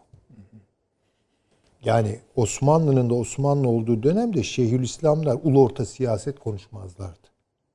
Şimdi hani baktığınız zaman orada bir şey vardır, bir kendini bilme meselesi vardır. Bu işi ulu orta hale getirmek, bu yeni medyatik meselelerin e, işte şeyine taşımak, zeminlerine taşımak filan bunlar bence yani bir self kontrol, herkes biraz birbirini kontrol etsin, içini kendini kontrol etsin, bir de birbirimizi kontrol edelim. Ve en yakınlarımızı da kontrol edelim. Çünkü aksi takdirde bu bir başladı mı bunun önünü alamayız. Buradan vurulmak isteniyor. Bu açık. Bunu görmek durumundayız. Şimdi bu meselenin uluslararası boyutuna tabii ki geleceğiz de bir türlü Aslında gelemiyoruz. geldiniz aslında gel- Geldik ama geldiniz. yani tam e, şeyleri Şöyle bir şey sorayım. Aslında tabii biraz size haksızlık olacak böyle bir şey sormak. Şu açıdan söylüyorum. Güzel bir tarifte bulunuruz. Bu tarif burada içeride yaşanan vakayı aslında anlatıyor. Yani paşamın ya da Avni Bey'in ekleyeceği ya da itiraz edeceği varsa edebilirler yani sizin söyledikleriniz ama şöyle bir şey. Aslında şöyle bir bildiri imzacılar arasında bir çizgi çektiniz ve NATO'cularla içlerindeki karıştı. karıştı. Yani amalgam bir şey. Evet tabii. Burada bu karışıklığı iki kesimden birinin yapmış olması ihtimalinden de. Yani bilerek mi Yani çekti yani o damarın içine? şimdi tabii o artık benim biraz e, E bilgilerim. oraya şey- kadar speküle Ama ettiniz zaten. o- o söylüyorum Tabii. zaten. Yani daha açık söyleyeyim isterseniz. Bunun arkasında basbayağı Amerika var. Teşekkür. Tamam. Daha ne, ne kadar sürüyor ama hangi kanallar kim hazırladı, aktörler nasıl bir iş bölümü yaptı onu bilmiyorum. Ama bu komutanlarımız e, kusura bakmasınlar büyük bir oyuna geldiler. Biz Büyük de bir oyuna geldiler. Bu sadece kendilerine kaybettirecek bir şey değil. Bu aynı zamanda Türkiye'ye kaybettirecek kaybettirecek. olan bir şey. Bunu da görelim. peki. Avni Bey. Şöyle bir şey var. Hocamın bu NATO'cu subaylar tabirini çok keskin bir tabir olarak görüyorum ben açıkçası. Keskin derken fazla buluyorsun. Yani fa- fazla çünkü Türkiye'de bizim Türk Silahlı Kuvvetleri e, 1990'lardan itibaren NATO konseptinin ile arasına mesafe koymaya başlamış bir ordudur. Öyle değil mi? Yanlış düşünüyor olabilirim. Ne zaman dediniz? 90'lardan. 90'lardan itibaren.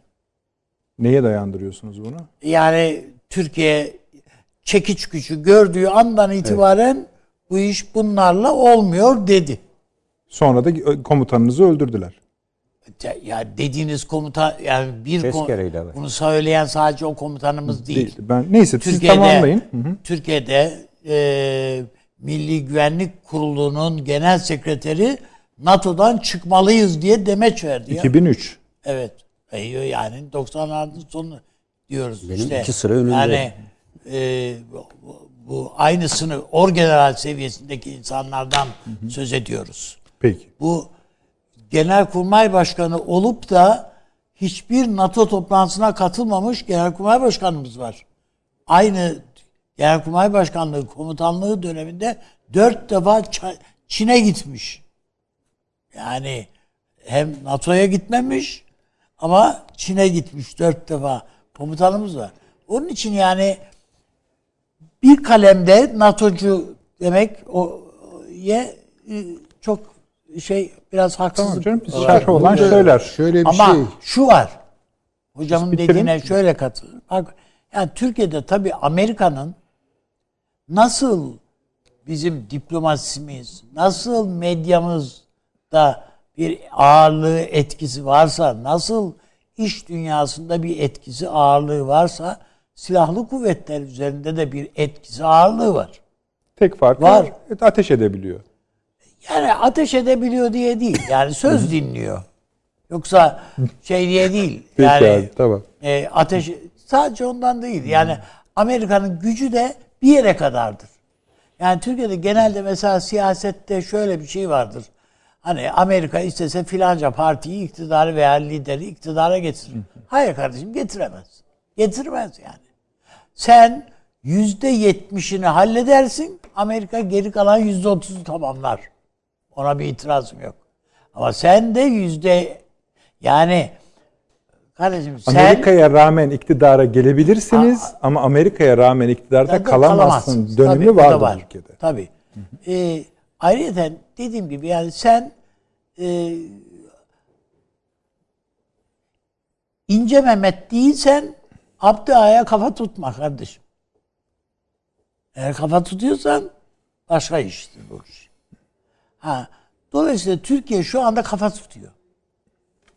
Yani Amerika'yı rahatsız eden budur. Bunu sadece deniz kuvvetleriyle alakalı da değil. Bu sadece e, Irak'la alakalı, Suriye ile alakalı filan da değil yani. Ya Türk dünyada Amerikan aleyhtarlığının en yüksek seviyede yüksek seviyede olduğu ülke kim deseniz Türkiye. Amerikan aleyhtarlığının. Bu sadece medyada, partilerde, AK Parti'de, şurada burada değil ki. CHP'de de var bu Amerikan aleyhtarlığı bir oranda. Diğer partilerde de var. Efendim orduda da var. Hepsinde var. Her yerde var çünkü. Derece derece. İran'dan fazla olduğu kesin. İran'da yüzde altmış. Onu ölçtüler yani biliyoruz. Dolayısıyla Amerika'nın esas derdi bu. Hiçbir yerde Türkiye ile yan yana dur, durmakta dur, durabileceğini düşünmüyor artık Amerika. Onun için işte Dede Ağaç'a gidiyor, yok şuraya geliyor, buraya gidiyor. Al- Alternatif yerler arıyor ama bunların hiçbirisinde de rahat edemeyeceğini biliyor yani. Kafkaslara, Türkiye dışında neyle ulaşıyor? Yani Gürcistan'ı NATO'ya alacak da gidecek, girecek. Ukrayna'yı NATO'ya alacak da oradan bilmem ne edecek. Hiç böyle bir şey yok. Söz konusu bile değil. Yani y- Rusya dediğin devlet yani tarihte kendini yakmış bir devlet bu. Yani öyle şey değil. Hem Çarlık zamanında böyle insan diye bir şey yok yani iş e, var olma yok olma kavgasına girdiğinde Stalin döneminde adam hiç kendi milletinden insanlar öldü gitti hiç umurlarını bile olmadılar yani. Milyonları öldürdüler. Onun için yani ben Putin'de de aynı şey vardır yani. Hiç gözünü kıpır, kıpırlar yani hiç. Amerika'nın gözden çıkaramayacağı şeyler var. Peki. Şimdi Onun için yani bunu ilgili göz ardı etmemek yani lazım. bu NATO'cu ve ulusalcı ayrımda ben e, ısrar edeceğim. Şunun için ısrar edeceğim. E, bir bu bildiriye imza atmış generallerden, amirallerden birinin BD için söyledikleri Tabii sınırımızda- tüyler ürperticidir ve bu ayrımdır yani. O tabii canım, Bu o- çok dikkat et. Tabii. Bir de hani biz Federasyon biraz da- olsa ne olur diyor tabii, Tabii. canım yani. yani O bir de diyor ki layık olsun öpüp başıma koyayım diyor. Yani şimdi bir dakika ya. Yani nereye gidiyor laf? Bunu söyleyebiliyor. Tabii Şimdi yani öpüp başına koyacağı şeyi de ismini de söylüyor, söylüyor, sonra. PYD hiç olmazsa diyor layık diyor. Yani ötekiler olacağını diyor. Kimleri düşünüyorsa aklında. Yani bunlar olacağını diyor bu olsun daha iyi diyor. Bu nasıl bir şeydir yani? Anlaşılır bir şey değil. Yani bilmiyor mu PYD'nin arkasında Amerika olduğunu falan? Ama bunun bu bu tipin buna tip demek bana göre doğru. Hmm. Bu tipin ordu içerisinde Vallahi ki ağırlığı ne kadardır? Tabii en iyi paşamız bilir ama ben şunu da söyleyip hemen paşama sözü aktarayım. Bir de ben şu, bu tip şeylere çok inanmıyorum. Yani mesela Amerika'nın Amerikan nefreti. Şimdi acayip böyle dalgalanmalar var o ölçümlerde. Şimdi Avrupa Birliği'ne girmek isteyen Avrupa Birliği sevdalısı Türkiye. 90'larda araştırmalar yapıyor. %70-80 falan. Sonra küt iniyor o %10'lara falan. Yani bakıyorum ben işte Amerika'ya karşı müthiş böyle tepkiler falan ama bilemiyorum arkasında. Yani aşk ve nefret ilişkisi biraz tuhaftır. Geçiş, İran- geçişkendir yani bu işler. Yani şey e, hayal kırıklığı, hüsran nefrete götürebilir ama eğer hüsran götürüyorsa beni ve nefrette kalıyorsam her anda aşık olabileceğim demektir. Aynısına. Öyle te- tehlikeli çizgidir Peki, işte. Ama öyledir yani işte dikkat Evet, etmemiz evet, lazım.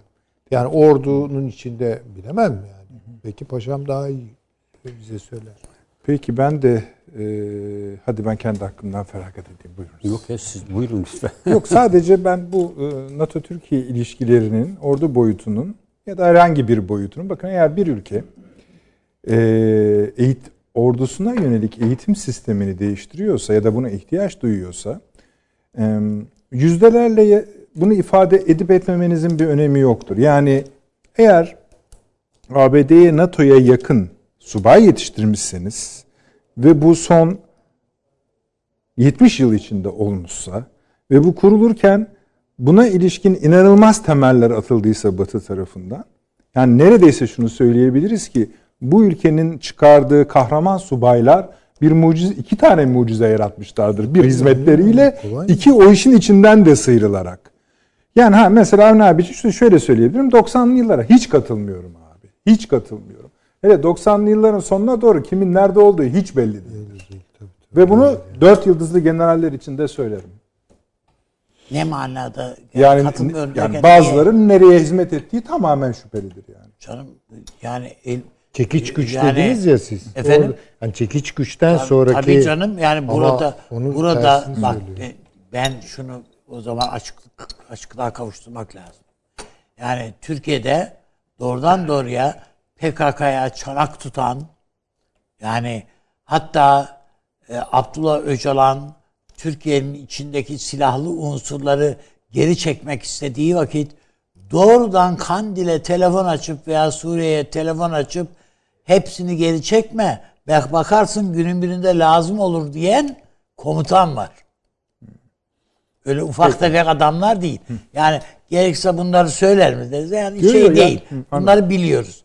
Dolayısıyla ama ben bunların Türk ordusu olarak adlandırılmasını yakıştıramıyorum. Tamam, yakıştıramam. tabii, tabii. Evet. Bunlar var. Hayır bu akşam Bu bunların iha- söylenme yani sebebi ihanet- de ihanet bizim hani bunun içinden sıyrılarak bu vatana hizmet eden bütün hani Evet. subay, as subay yani hepsi bütün kardeşlerimizin Anladım. hakkını korumak Kes- adınadır kes- yani. Kesinlikle Tabii, tabii, bir tabii. dediğim gibi bir bunlar Türk subayıdır diye düşünüyoruz. Bu bir şey var. Ee,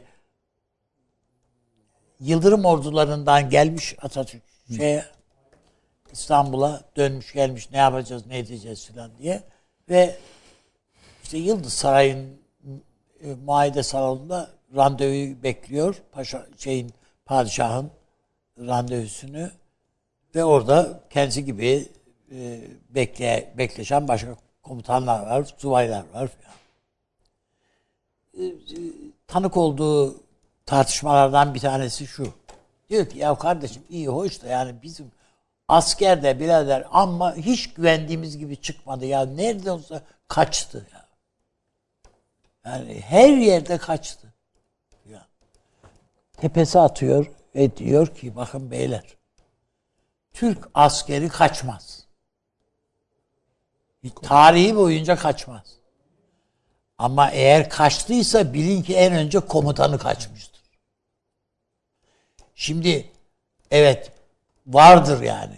He, öteden beri vardır.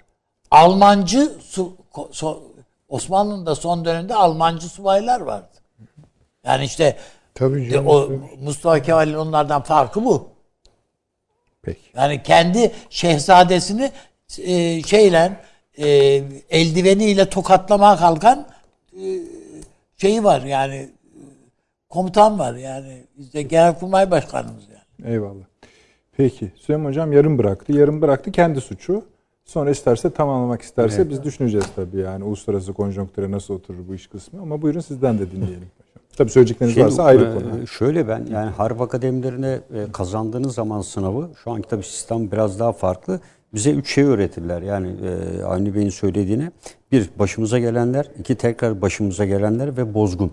E, bu tamamen lider kadronun bu savaşlarda Balkan Savaşı ve e, diğer tarafta e, yetersizliğini e, ve askeri olan liderlik et, edememe becerisi üzerine kurgulanmıştır.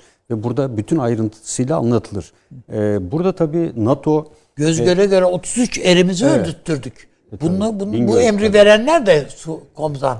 E tabii o e, Ama o biliyoruz yani bunun ne olduğunu. oldu- E, baktığınız zaman o bölgede de daha sonra gidip gördüğümüzde tabii insan e, zor tutuyor kendini ağlamamak için. Yani bulunan yerde ve açık ki Şırnak, Ovacık gibi daha berbat yerlerde görev yapıyoruz. Dümdüz olan bir yerde e, böyle bir 33 askeri şehit edilmesi onların tabii anıları da e, işler acısı e, anlattıkları. Şimdi NATO konusunda e, ben e, buna katılıyorum. Yani açıkçası ben NATO'yu tarihini 1947 yılına itibaren Marshall'da olan yapılarla ilgili çok okudum ve çok e, belgeler üzerinden de gittim. E, ve e, Türkiye NATO'dan ayrılmalı mı? Kesinlikle ayrılmalı olduğunu e, ben onu söyleyen Milli Güvenlik Kurulu Genel Sekreterimizi saygıyla da anıyorum ve benim harp akademilerinde yapılan rahmetli Ke- Kenan Evren ve Süleyman Demirel'in de Cumhurbaşkanı, eski Cumhurbaşkanları olarak davet edildiği bir e, Milli Güvenlik e, şeyde akademideki bir konferanstı bu. iki günlük. Ve benim dediğim gibi iki sıra önümde otururken e, e, ayağa kalktı ve bunu ifade etmişti. ve bu medyada da epey bir yer almıştı Milli Güvenlik Kurulu Yani yer almaması mümkün değil. Bugün de atıfta Yani, bulunmaması mümkün e, değil. Çünkü baktığımız erken dönem sayıyoruz yani yine de. Ee, NATO e, dünyanın e, şu anda ben askeri gözle bakıyorum en atıl örgütüdür. Ee, NATO e, tamamen Amerika Birleşik Devletleri, Rusya da bunun farkında. Bunun farkında olduğu için zaten hareket ediyor. Yani diğer taraftan Stoltenberg'in ve ilgililerin yaptığı NATO'nun herkes arkasındadır açıklaması eşittir Amerika anlamını taşıyor. Onun dışındaki diğer hiçbir ülkenin, e, burada biraz Fransa'yı dikkate alabiliriz. Rusya ile ne baş edecek gücü neydi onu durdurabilecek bir gücü vardır. Yıllardır 1'e 8 üstünlükle Sovyetler Birliği'ne yani 8 e, birime karşı bir birimle mücadele ettiler ki F-117'yi bulduktan sonra o görünmez uçaklar anca dengeliği sağladılar. E, o yüzden e, NATO'ya 1947 ile 49-52'de girdikten sonra biz ilk milli talimnamemizi iç güvenlik harekatı sonucu yazdık. 1996-97. O güne kadar ST denilen Amerikalıların yazdığı esas duruş dahil. Halbuki bizim 1950 yıllara gelene Temel kadar eğitim. Evet yani e, yanlış düzen eğitimi falan diye müthiş talimnamelerimiz var. Fevzi Çakmak Paşa'nın yazdırdığı meskun mahallelerde muharebe var. 1930'lu yıllarda tamamen Türkçe ve Türk Silahlı Kuvvetleri'nin Osmanlı ordusundan gelen Atatürk'ün yazdığı bir sürü kitaplar var bu konuda. Onun gibi silah arkadaşlarının Fahrettin Altay'ın var. Yazdığı kitaplar Kazım Karabekir'in var. Bunların her biri talimnameye dönüşecek kitaplar ama NATO standardıya girerek e, Amerikalıların e, Vietnam'da ve 2. Dünya Savaşı sırasında yaptıklarını yani bir önceki savaşta elde edilen tecrübeleri aktaran bir yapıdır NATO. NATO gelecek odaklı değildir. Yani teknoloji hızını geriden takip eden bir yapıdadır. Öyle olsaydı burnunun dibindeki Estonya'yı 4 milyar dolar Rusya bir siber saldırıyla etkisiz hale getiremezdi. Rusya ne yapıyorsa NATO ondan sonra tedbir alıyor. Estonya'ya ne kurdular şimdi? Siber saldırı mükemmelliyet merkezi kurdular. E, dolayısıyla şimdi e, hipersonik füzelere karşı nasıl korunacağım diye bakıyorlar. E, ben pazar günü e, Çağ Üniversitesi'nin yapıldığı uluslararası bir konferans vardı. Türkiye-Rusya ilişkilerinin 1921 anlaşması. Orada Profesör Doktor Natyana e, bayağı e, popüler bir isimdir. E, o kendisi de aynı şeyi söyledi. Yani burada şey ifade ettiler e, Rusya ekonomik olarak zor bir açmaza düştü. E, hayır diyor Rusya'nın e, şu anda düşmüş olabilir ama yeraltı kaynakları ve diğerler açısından dünyanın en zengin ülkesidir. Sibirya'da dahil her tarafta her ülkenin kaynağı biter, Rusya'nın kaynağı bitmez. E, burada bir öncelik vardır. Yani Putin'in vermiş olduğu, yapmış olduğu bir öncelikle askeri yapılanmanın e, önce güvenliğin sağlanması ve burada da diyor ki Putin'in bir ifadesi var. E, Sovyet Sosyalist Cumhuriyetler Birliği'nin çökmesi dünyanın en büyük jeopolitik felaketidir diyor. Yani bugüne kadar yaşadıklarımız bu felaketin sonucudur. Ben asla diyor bir daha Rusya'nın bugünkü haliyle çöküşüne kimseye tanıklık ettirmeyeceğim diyor. Bunu Münih Güvenlik Konferansı'nda da ve diğer yerde de söylüyor. E, Dolayısıyla Türkiye'nin e, Rusya ile olan ilişkilerinde ve diğerlerine de baktığımızda ben e, Türkiye'de de NATO'da e, görevli olan subayların farklı bir ayrıcalığa da tabi olduğunu açıkçası düşünüyorum. E, ve e, özellikle belli komuta kademesine gelindiğinde de e, bu yapıyı hep kırmak için uğraştım. E, siz Güneydoğu'da terörle mücadelede bulun, e, diziniz parçalansın, e, diğer konular olsun. Ama bu konuların e, NATO'da görev yapmak ayrı bir ayrıcalık ve ayrı bir şey olarak hep lanse edilmiştir. E, ve e, çok kritik görevlere maalesef hep NATO'da görev yapanlar gitmiştir. E, onun dışında işte e, bizler Güneydoğu'dan gelip e, farklı birliklere yani bu tür mücadelelerin olacağı yerlere değil o tür yerlere hep gönderilmiştir. Yani bu konu e, vardır. Ben, ben Genelkurmay'a geldiğimde o zaman hayret etmiştim. Yani Genelkurmay karargahının ikinci katında e, bir baktım Amerikalıların ofisi vardı. Yani bu e, 1991 yılı. Yani e, sonradan anladım ne iş yapıldı. Bu Odyssey'nin bir uzantısı olarak ama Pentagon'a da gittim. Orada Türkiye Türkiye'ye ait bir büro var mı derseniz yoktu yani elbette. Yani bu e, bu konular e, ciddi bir şekilde beni rahatsız etmişti. İçişleri Bakanlığı'nda bile Tabii varmış hocam. emniyette, emniyette de aynı şekilde Emniyette o süreçte de. de. E, bu dedim çok eski bir tarih de değil. Yani 90 e, 93 Kıbrıs'tan döndüğümün e, Temmuz Ağustos ayı filandı. Yani bana e, e, bir evrak verdiler. Bunu dediler ki Amerikalılara göre. Ben de herhalde Odyssey teşkilatı Yani ben NATO subayı olmaktan zannettim. ziyade bu West Point subayları diyorum ben. Yani o Yani şaşırdım. Subay, yani NATO'da içinde nasıl olur bir böyle şey bir yok. koridor kapanmış. Burada Amerikalılar var. Ee, şimdi üst katta komuta katı var. Yani e, şimdi nasıl e, bu işin irtibat subaylığı falan desiniz sizin karargahınızın içine koymazlar. Savaş zamanı olsa komuta yerine getirilir. Ben yani ondan beridir yani kendim NATO'ya gitmediğim için falan değil. Gidip gördüm oraları da. E, görev yapmak tecrübe kazandırmıştır ama e, görev yapmak ben e, hiçbir askere e, bir tecrübe kazandığını asla düşünmüyorum. E, sonuçta bu tecrübenin Güneydoğu'ya vesaire yere Kıbrıs'a nasıl aktarıldığına bakmak lazım. E, e, bunun Paşam o, o görüyorum. süreçler o süreçler sizi zincire bir halka olarak eklemeyi sağlıyor sadece. Baş, e, ba- başka bir şey değil yani. Terfiyi böyle sağlayabilirsin. Terfi etmek istiyorsan diye. Hocam bu Oh. bölümü kapatmak ister misiniz? Yani uluslararası işler boyutunu. Yani daha Biz de çok şeyini- konuşamadık bence onu. E, aman ben yani hak vermedim değil. Hak ver, da Peki, ben- tabii verdiniz de yani Buyurunuz, belki biz buyurunuz. konu çok sıcak olduğu için Şaka yapıyorum. estağfurullah. Şimdi bir kere e, şunu görelim. Çin artık Türkiye sınırlarında mı değil mi? Öyle sınırlarında ki artık siyasi parti liderlerimizle belediye başkanlarımızı fırçalamaya kalkıyor. Sınırda değil içeride. Değil. Yani Hadi diyelim ki içeride. Ama Latife bir- oldu yani. Evet. Yukarıya bakalım. Şimdi bu İran üzerinden geliyor. Ve Türkiye-İran arasındaki muhtemel, potansiyel, cari bütün gerilim hatlarını da içine alıyor mu? Alıyor. Şimdi diğer taraftan Amerika Birleşik Devletleri işte Dede Ağaç, yukarıda e, Bulgaristan, Romanya, aşağı doğru 30-40 üst ta Girit'e kadar aynı anda İran şey pardon aynı anda e, Rusya ve Türkiye'yi bir e, parantezin içine alıyor mu? Türkiye'nin yediği baskıları anlatmak istiyorum. Bunu tabii altında ezileceğiz anlamında anlatmak istemiyorum. Çünkü aynı zamanda doğuracağı fırsatlar da var. O açıdan söylüyorum.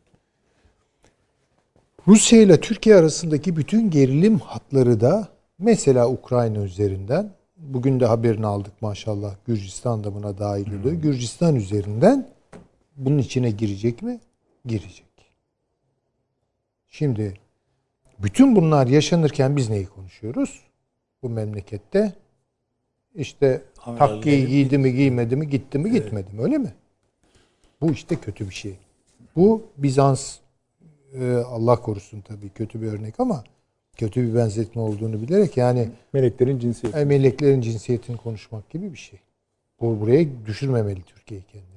Onun için bence içeride dirlik bakın birlik olmaya da bilir ama dirlik olması lazım. Bir dir, dir- dirlik halinde olmamız lazım.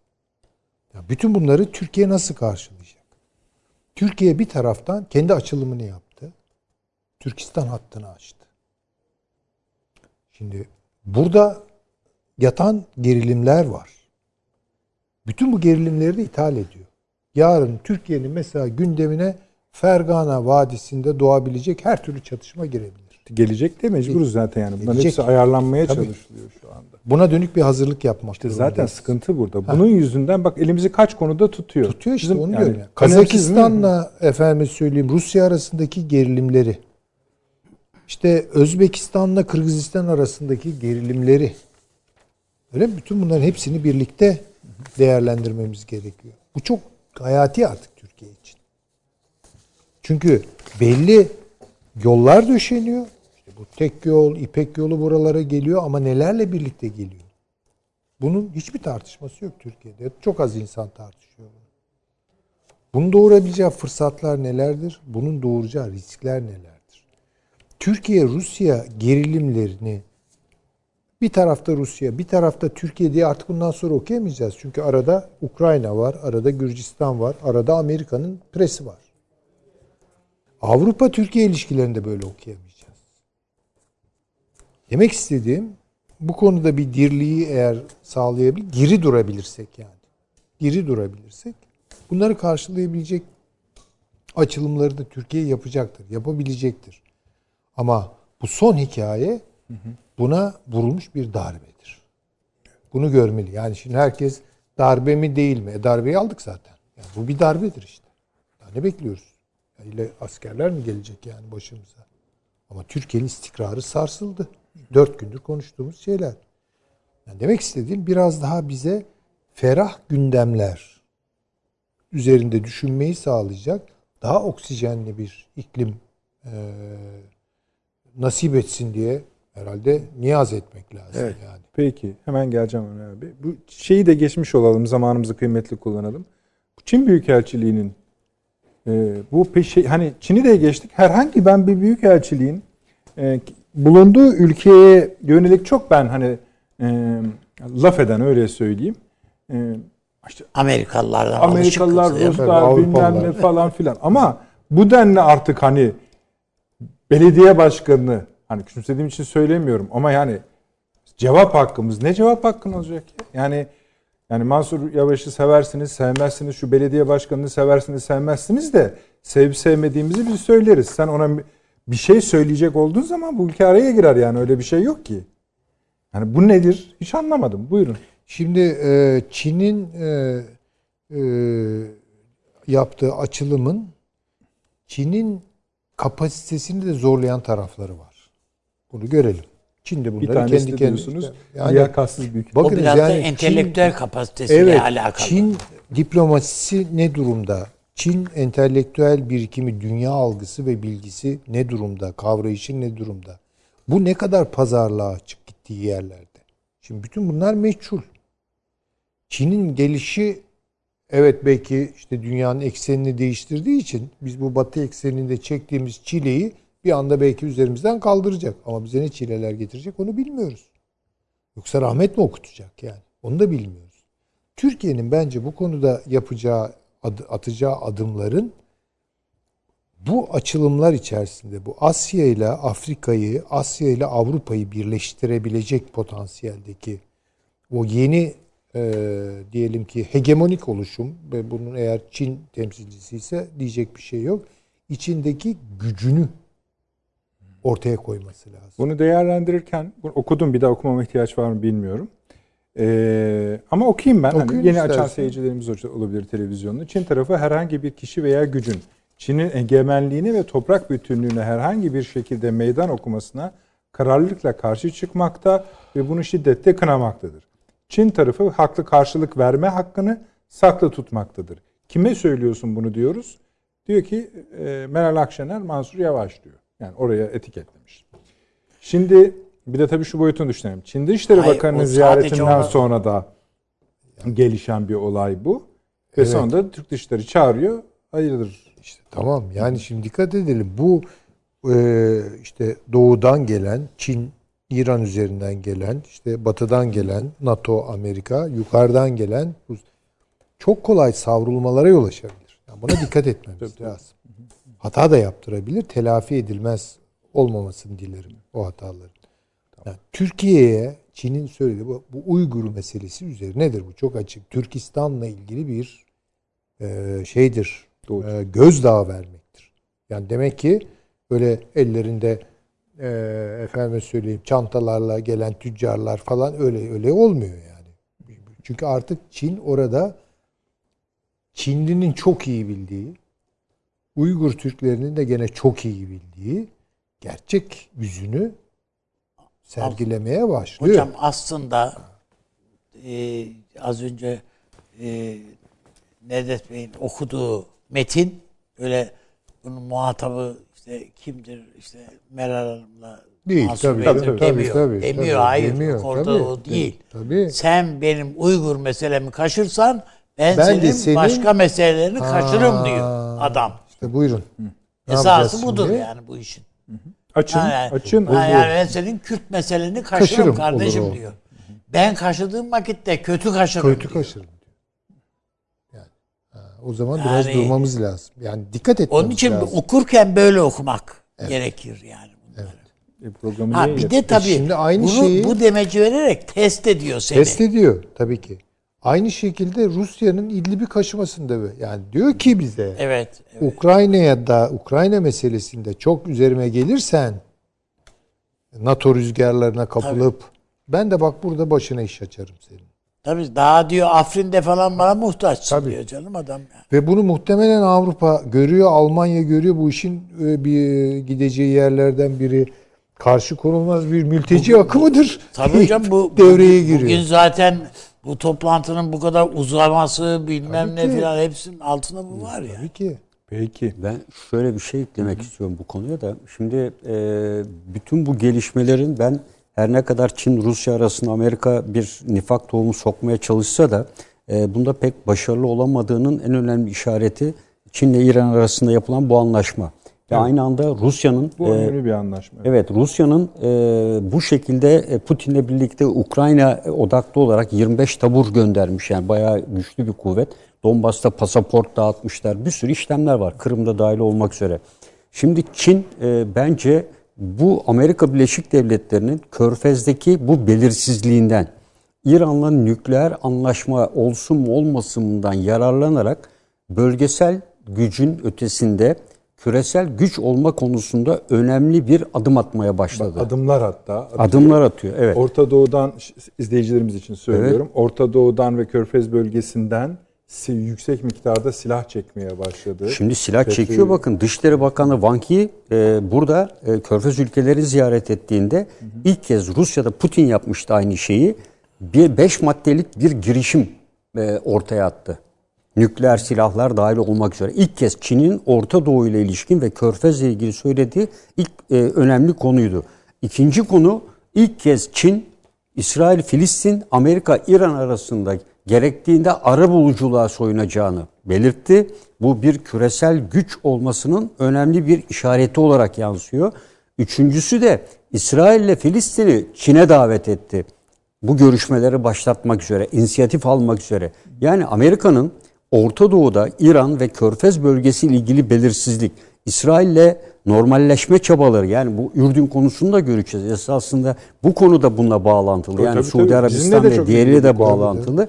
Baktığınız zaman e, Çin, e, İran'ın Çin'le yaptığı bu anlaşmayla bugün e, nükleer görüşmeler başladı. Doğru çok önemli. Evet. İran ben kazandım bitti diyor. Bu görüşme öncesi e, Çin'in İran'la anlaşma yapmış olması bence e, elini Hocam e, 5000 asker gönderecek. Bir tabii de tabii 5000 anlaşmada bu var yani. 400 milyar dolar yatırım yapacak. Bunun 180 5000 milyar asker de dolar az bir asker değil yatırım. yani. Tabii yani e, İran arkasına önemli bir destek aldı ve şu anda bu güçle bu görüşmelere gidiyor. Yani elini kuvvetlendirmiş olarak gidiyor.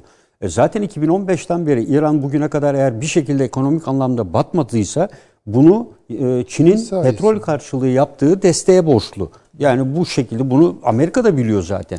Yani yoksa İran'ın bu şekliyle bu yaptırımların karşılığı ayakta durması asla mümkün değildi. Sen petrolünü kısıtlayacaksın, parasına el koyacaksın. Ee, ama İran'ın bulunduğu e, Orta Asya'yı iyi tanıyan bir ülke olduğu için iyi işbirliklerinin Yani İran geliştirmesi yönetiminden gelen sinyaller son- doğru olup çıkıp Evet. çıkmayacağını sonra bakacağız. Amerika diyor şeyi kaldıracaklar siz merak etmeyin diyor. Önce yaptı, önce zaten tabii. yani Bekliyoruz aynı yani. masaya oturmam da dedi zaten. zaten iki, iki cepheden sıkışmaya İki ce- başladılar. tabii. Yani şu anda Amerika- de sıkıştırıyor. Siz önce şeyleri çıkar kaldırın, yaptırımları kaldırın, ondan sonra oturalım. Yani, e, Yoksa iki ayrı otelde oturalım yani. Putin de Çin'in buradaki faaliyetlerinden hareketle o da e, Ukrayna üzerindeki baskısını arttırıyor ve Amerika'yı test ediyor. Test Orta ediyor. Doğu'da Çin test ediyor. E, Ukrayna'da Putin test ediyor. Yani Putin hadi buyurun diyor bakalım diyor. Ne kadar ciddisiniz görelim. 25 tabur yiyor. NATO'dan ses yok şu ana kadar. Avrupa Birliği diyor ki aman sakin olun istikrar olsun diye açıklama yapıyor. NATO bizi arkasındayız diyor. Putin de bunu biliyor. NATO bugün alarma geçse füze ve uçaklar dışında kara birliklerini toplaması 30 gün bulur. 30 gün Rusya'nın oradaki taburlarına adam, kadar. O, adam o arada kaşla göz arasında Türkiye'ye katsa uyguluyor. Evet evet katsa ne. başlıyor ve e, Türkiye'yi bir yanına çekeceğine e, şunu yapabilirdi. Katsayı uzatabilirdi. Efendim diyorlar ki bu anlaşmayla bağlantılı işte bunun geri dönüşü yok. Ocak'ta kabul edilen Trump'ın gider ayak mecburen kabul ettiği bir şey var. Sen bir yandan işte Türkiye'yi yanında çekmeye çalışıyorsun ama bir yandan da Kats anlaşmasını ortaya koyuyorsun. Ben de şu anki e, Amerika Birleşik Devletleri Biden'ın bu çevrelenme politikası e, geçen programda da söyledik. E, buna karşı Rusya ile e, Çin'in karşı hamleleri olarak bunları görmek gerekiyor. E, ve e, şu anda iki taraf hamleleri yapıyor. Bence resti daha etkin bir şekilde görenler şu anda Rusya ile Çin. Bence bir adım öndeler. Bence ortada Evet. bir rest var mı o da belli değil. Yani Ama hani rest şöyle var Ha, vardır yani da. paşamın dediği doğru. Yani kadarı- Ukrayna'da adım atan Rusya. Evet. Yani Ukrayna şöyle Tabii canım, sunuldu öyle. haberler falan. İşte Ukrayna e, Donbas bölgesini kurtarmak istiyor da bilmem ne falan güçlendi de işte harekete geçecek falan. Tamam bunu söylüyor ama harekete geçen sahada harekete geçen tabii. Rusya. Çünkü e, aynen şey gibi yani burada O hani bizim şu değerlendirmemizi de belki revize etmemiz lazım. Amerika ile Rusya'nın burada çatışmayacağı gibi bir duruma kefil olmamak. Çatışmayabilir. Hayır, çatışmayacaklar. Çatışmaz. Yok. Rusya'ya bırakır Amerika. Ama- Amerika'nın burada çatışabilecek bir hali yok. Yok. Kimden? Hani çatışmaz ama bu sebeple diyorsun. Hayır, Yani- kimden Ama- çatışacak ki orada? E, Şöyle bekledi ama bakın Biden. Bakın. Biden dedi ki ya NATO'yu toparlarım, tamam, abanırım. İşte Ukrayna var, yumuşak Olmaz. Karnı- Yunan ordusu gelir Rusya'yı yener falan Yapamadı. gibi. Yapamadı bunu. Yapamayınca paşamın dediği doğru Evet. Rusya harekete geçti. Şimdi bu bayağı Şimdi bakın bu şöyle ileriye götürelim. paşam. Mesela diyelim ki şimdi ben baktım bugün Zelenski nasıl okunuyorsa artık Zelenski değil, Zelenski mi diyorlar, Zelenski mi diyor şimdi bilemiyorum. Neyse. Diyor ki aman beni NATO'ya alın. o zaman savaş olmaz diyor. Olma. Aslında savaşın Savaş, daniskası savaş. olur. Savaş. savaşın esası Ha. NATO çevrelerinden gelen açıklama tabii biz Ukrayna'nın bütünlüğünü Al- tanıyoruz. Alırız demiyor ama. Ne diyor? Alırız demiyor. İkincisi taraflara itidal. Zaten bu bu sıvışmanın Hatırlayacaksınız diplomatik. paşam. Geçen e, perşembe e, ha- hangi katılımcımız söylemişti bilmiyorum taşan soruyor falan. Eğer Ukrayna düşerse Moskova düşer. Evet. Kesinlikle. Yani bir de şunu belirteyim kim söylediyse o cümleyi burada. Telifi de oraya aittir. Başka yerlerde Evet, evet. kullanıldığı zaman Tabii. dikkat edelim. Burada Ukrayna düşerse yani sizin dediğiniz metotla düşerse neresi düşer? Avrupa düşer. Bakın Avrupa bu hepsi düşer. İkinci Dünya Savaşı'nın zaman- pazartesi günü derste anlattım bunu. İkinci Dünya Savaşı'nın 1 Eylül 1936'ya benziyor. İngiltere ile Fransa Polonya'ya arkasınızdayız hiç merak etmeyin diye taahhüt ediyor. Fakat e, Rusya'ya karşı biliyorsunuz Hitler'le birlikte meşhur Münih e, görüşmesini anlaşma. yapıyorlar. Tabii. Ve e, Rusya'ya satıyorlar. Rusya da bunun üzerine ne yapıyor? Gidiyor Hitler'le anlaşıyor. Anlaşıyor. Ve e, Polonya gerekli tedbiri almıyor. Nasılsa İngiltere ile Fransa bana yardıma gelecek diyor. Hitler e, Blitzkrieg'de bir sağdan bir soldan o Çok taraftan güzel. da Ruslar geliyor bir Tam günde. da öyle Şu an. Ukrayna'nın içinde bulunduğu durum aynı bu pozisyonda. Yani Ukrayna'nın zavallıların çıkış yolu yok şu an. Ve Hocam, hayır, daha bir önce bir defa yani kısa zaman önce bir defa yanıldılar. Gördüler Almanya oynadı, Oynadı. oyunu. Ama işte- Orada çuvalladıklarını gördüler. Şimdi Amerika ile bu oyuna girecekler. Bu, bu yani ateşe atlamak gibi bir şey ya. Ama bakın Türkiye'de aynı söylemi kullanıyor. Türkiye'de diyor ki yani taraflara itidal tavsiye. Evet, yani ben taraf olmayacağım. Tabii oradan sırma. yani bana güvenip de savaş açma diyor. Savaş açma diyor. Şimdi Güzel. Yani hiç de böyle Zelenski gibi olmak istemezdim ben şu ara yani. Hakikaten. Zelenski de bugün yarın Türkiye'ye gelecek herhalde. gelecek tabii işte artık çağrını açar. Şu anda bir ülkeye yapmak gitti ama hangisinde olduğunu bilmiyorum. Oradan Türkiye'ye gelecek. Peki. Gürcistan da sesini çıkardı bu ara. Beni de alın NATO'ya E tabii diye. çünkü Ukrayna demek o demek esasında. Ha, tabii. Hattoy hat Karadeniz Tabii bunu acaba buradan bir şey mümkün değil. Yani bunu çok net olarak Taşansı Hoca'nın da dediği, Paşa'nın dediği de Üstad da onaylayacaktır. Yani bu 1821 Napolyon Rusya Fransa Savaşı öğretti. Yani o Kutuzovların değil mi? Yani çünkü ge- düzlük yani giriyor ve Moskova önlerine kadar çekiliyor. Tabii. Yani nerede karşılıyor? Ee, Hitler e, aynı şekilde bunu bir daha Napolyon'u örnek öğretti. alıyor. o da ben Napolyon'u okudum diyor Hitler zaten. Tabii ki yani. Aynı hatayı bir daha Aynı düşüyor. bir daha yapıyor. Aynı hatayı bir daha yapıyor.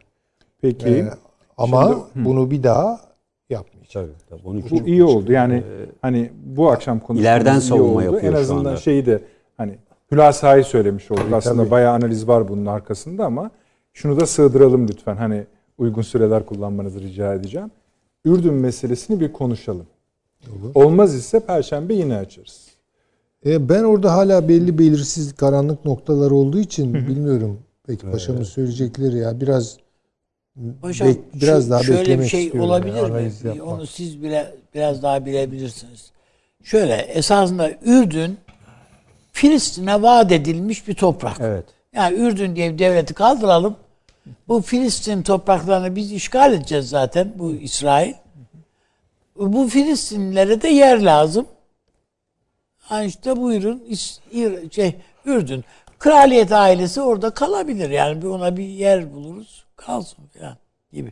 Haşimi ailesi. Onlarda da tarihi zaten bir şey. yok. Yani Kral Hüseyin e, vefatından sonra e, Abdullah, geçiyor. Abdullah Abdullah'tan geçti. sonra e, onun oğlu geçecekken öbürü geçiyor falan. Yani orada da ciddi Suudi Arabistan benzeri Paşam yok iktidar ki kavgaları zaten var. yani bir ortada bir devlet yapısı yok. Yok doğrusu. zaten yani e, işte Hitler'in e, hıçkırığı denilen olay orada Evet, gerçekleşiyor. öyle Yani zaten, evet. cetvelle çizilmiş bir e, alan, suni bir devlet. Ama burada şöyle bir şey var. E, Suudi Arabistan'la e, bu göz hapsinde tutulan e, prens arasında yakın bir takım ilişkiler e, olduğu. İkincisi de e, bunun bölgedeki aşiretlerle e, çok yakın ilişki ve özellikle Filistinlileri e, bu konuda kontrol altında Evet. tuttuğunu. Çünkü 2 milyona yakın Filistinli, 1,5 milyona yakın Filistinli Ama var. is- Mossad'ın 600 da binde- bir bu işte Evet. bir parmağı Evet. var. Şöyle Suriyeli var. ben hani uluslararası basından özellikle bizim e, matbaatta çok daha sınırlı yine verenler var ama birincisi genel kanaat buradaki operasyonun İsrail ve Birleşik Arap Emirlikleri tarafından yapılıyor. Evet yani e, hatta bir iş adamının da İsrail Yahudi bir iş adamının da Bunu filan prensi evet, finanse şunu ettiği unutmayalım. söyleniyor. İsrail'i ilk tanıyan ve şey yapan da Ürdün. tamam. Yani evet. Bunu şöyle temellendiriyorlar. Diyorlar ki bunun sebebi de şu. Ee, Biden yönetiminin İsrail'e tutumu ve bölgedeki sizin de anlattığınız Evet, evet. demin genel konjonktür İsrail'i fena keş, Kesin, fena evet. şekilde dara bunaltmaya başladı. Bir de Çünkü hükümet Körfez kurulabiliyor şu anda. denklemleri düşüyor. Şimdi şöyle e, Biden Filistinli o kadar hırpalamak istemiyor kardeşim. İki devlet dedi. Tamam yani bir kere do- onun için Filistinliler biraz daha güçlenmiş, elleri güçlenmiş gibi hissediyorlar. Ama İsrail'e de yerleşim alanı lazım. Şimdi e, iki gün evvel biliyorsun açıklama yaptı. E, Evet. Dışişleri Bakanlığı sözcüsü ne dedi? Batı Şeria için. Evet. E, yani e, ilk kez uzun süreden sonra ilk kez Amerika böyle bir ifadede bulundu. Yani işgal edilmiş e, Tabii ondan çok rahatsızlar. Yani kendi iç sorunları ayrı seçimlerdir, şudur, mahkemelerdir falan Yani işgal tabirini kullanıyor Evet, işgal edilmiş Ama burada diyor. asıl bu işin Ürdün'le bitmeyeceği ve bu eğer başarılı olsaydı Ürdün girişimi, bu ciddi bir şey çünkü. Ee, Irak ve Suriye'ye iki yani iki dişli bir çatalın uzanacağı. Hayriyeten yani zaten bu yani Allah selamet versin diyelim. Bu Condoleezza Rice bunları çizdi zaten. Tabii, Öyle Bob- değil Bob- mi? Bobçu. Yani bu yani bu bu işler başlayacak nasıl? bunları bir taraf- anlatanlar bir hani yerinden görüşme- girecek, öbür taraftan çıkacaklar bunlar. Irak'ta yapılan bazı görüşmeler İsrail ile arasında Birleşik Arap Emirlikleri özellikle Birleşik Arap Emirliği ile Bağdat arasındaki görüşmeler bunlar yani dipnot olarak sunuluyor. Ancak Suriye yani Ürdün'deki darbenin ardından İsrail'in Suriye'deki varlığı ve etki yani yeni Ürdün yönetiminin Suriye'deki varlığı Kürt oluşumuyla birleştiriliyor. Kürt oluşumu tırnak içinde söylüyorum. HPG, PKK. Bunun üzerinden de Türkiye'ye giden ayrı bir hat var. Ancak anlaşıldığı kadarıyla e, bunun bir iyice anlatılması gerekiyor Bu, muhakkak. bu ayrı Evet. bir ayrı bir konu. İsrail- Ama buradaki şey bir darbe girişimi değil. Darbe bu. Darbe. Yani bu yapmaya Tabii, tabii, denemişler. tabii canım, tabii. Yani saray darbesi. Tabii. Yani. Tamam. çünkü neredeyse 48 saate varan bir e, kopukluk var Ürdün'de. Yani telefon hatları yok, internet yok, cep telefonu şebekeleri yok. Bazı bölgeler tamamen e, devlet yön- yani şeyin polisin, askerin kontrol yani şeyine girmiş.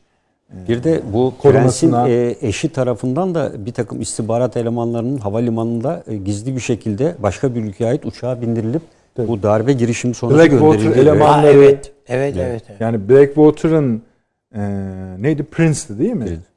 O onun fiili rol oynadığı bu işte Var Yani- canım işte hepsi. danışmanlar, şeyin danışmanları, Olmert'in danışmanları vesaire filan. Yani bayağı maceralı bir iş olmuş orada. Yani bunun hem keyifli tarafı var. Burada ne olduğunu perde arkasını anlatırken ama tehlikeyi de iyi görmek lazım. Belki hani bir şeyi tekrar ele alabiliriz perşembe günü. Yeniden bunu bir gözden geçirebiliriz. Efendim peki bazı konularımız kaldı. Avrupa Birliği meselesine hiç değinemedik. Yani buradaki ziyaretleri çok önemsiyoruz. Belki Yarın falan biraz daha netleşmiş olur. Netleşir Evet. açıklamalara falan da bir bakalım da yani. Per- şey konuşuruz Ee, Perşembe, Perşembe teferruatlı gündemde konuşuruz ama bu temasları önemli önemli. Biz bu yani şey değil. Hani yeni olduğu için konuşmuyoruz. Önemli bir e, gelişme. Avrupa Birliği ilişkisi midir yoksa Avrupa Birliği'nin içindeki bir ilişki midir? Ona da belki bakmak gerekir. Tabii tabii. O da önemli konu. tabii. Abi çok teşekkür ediyorum. Eksik olmayın. Sağ olun. ediyoruz, sağ olun. Güzel bir programdı Süleyman Hocam. Sağ olun. Ağzınıza sağlık. Var paşam. Çok yorduk bu akşam sizi. Estağfurullah.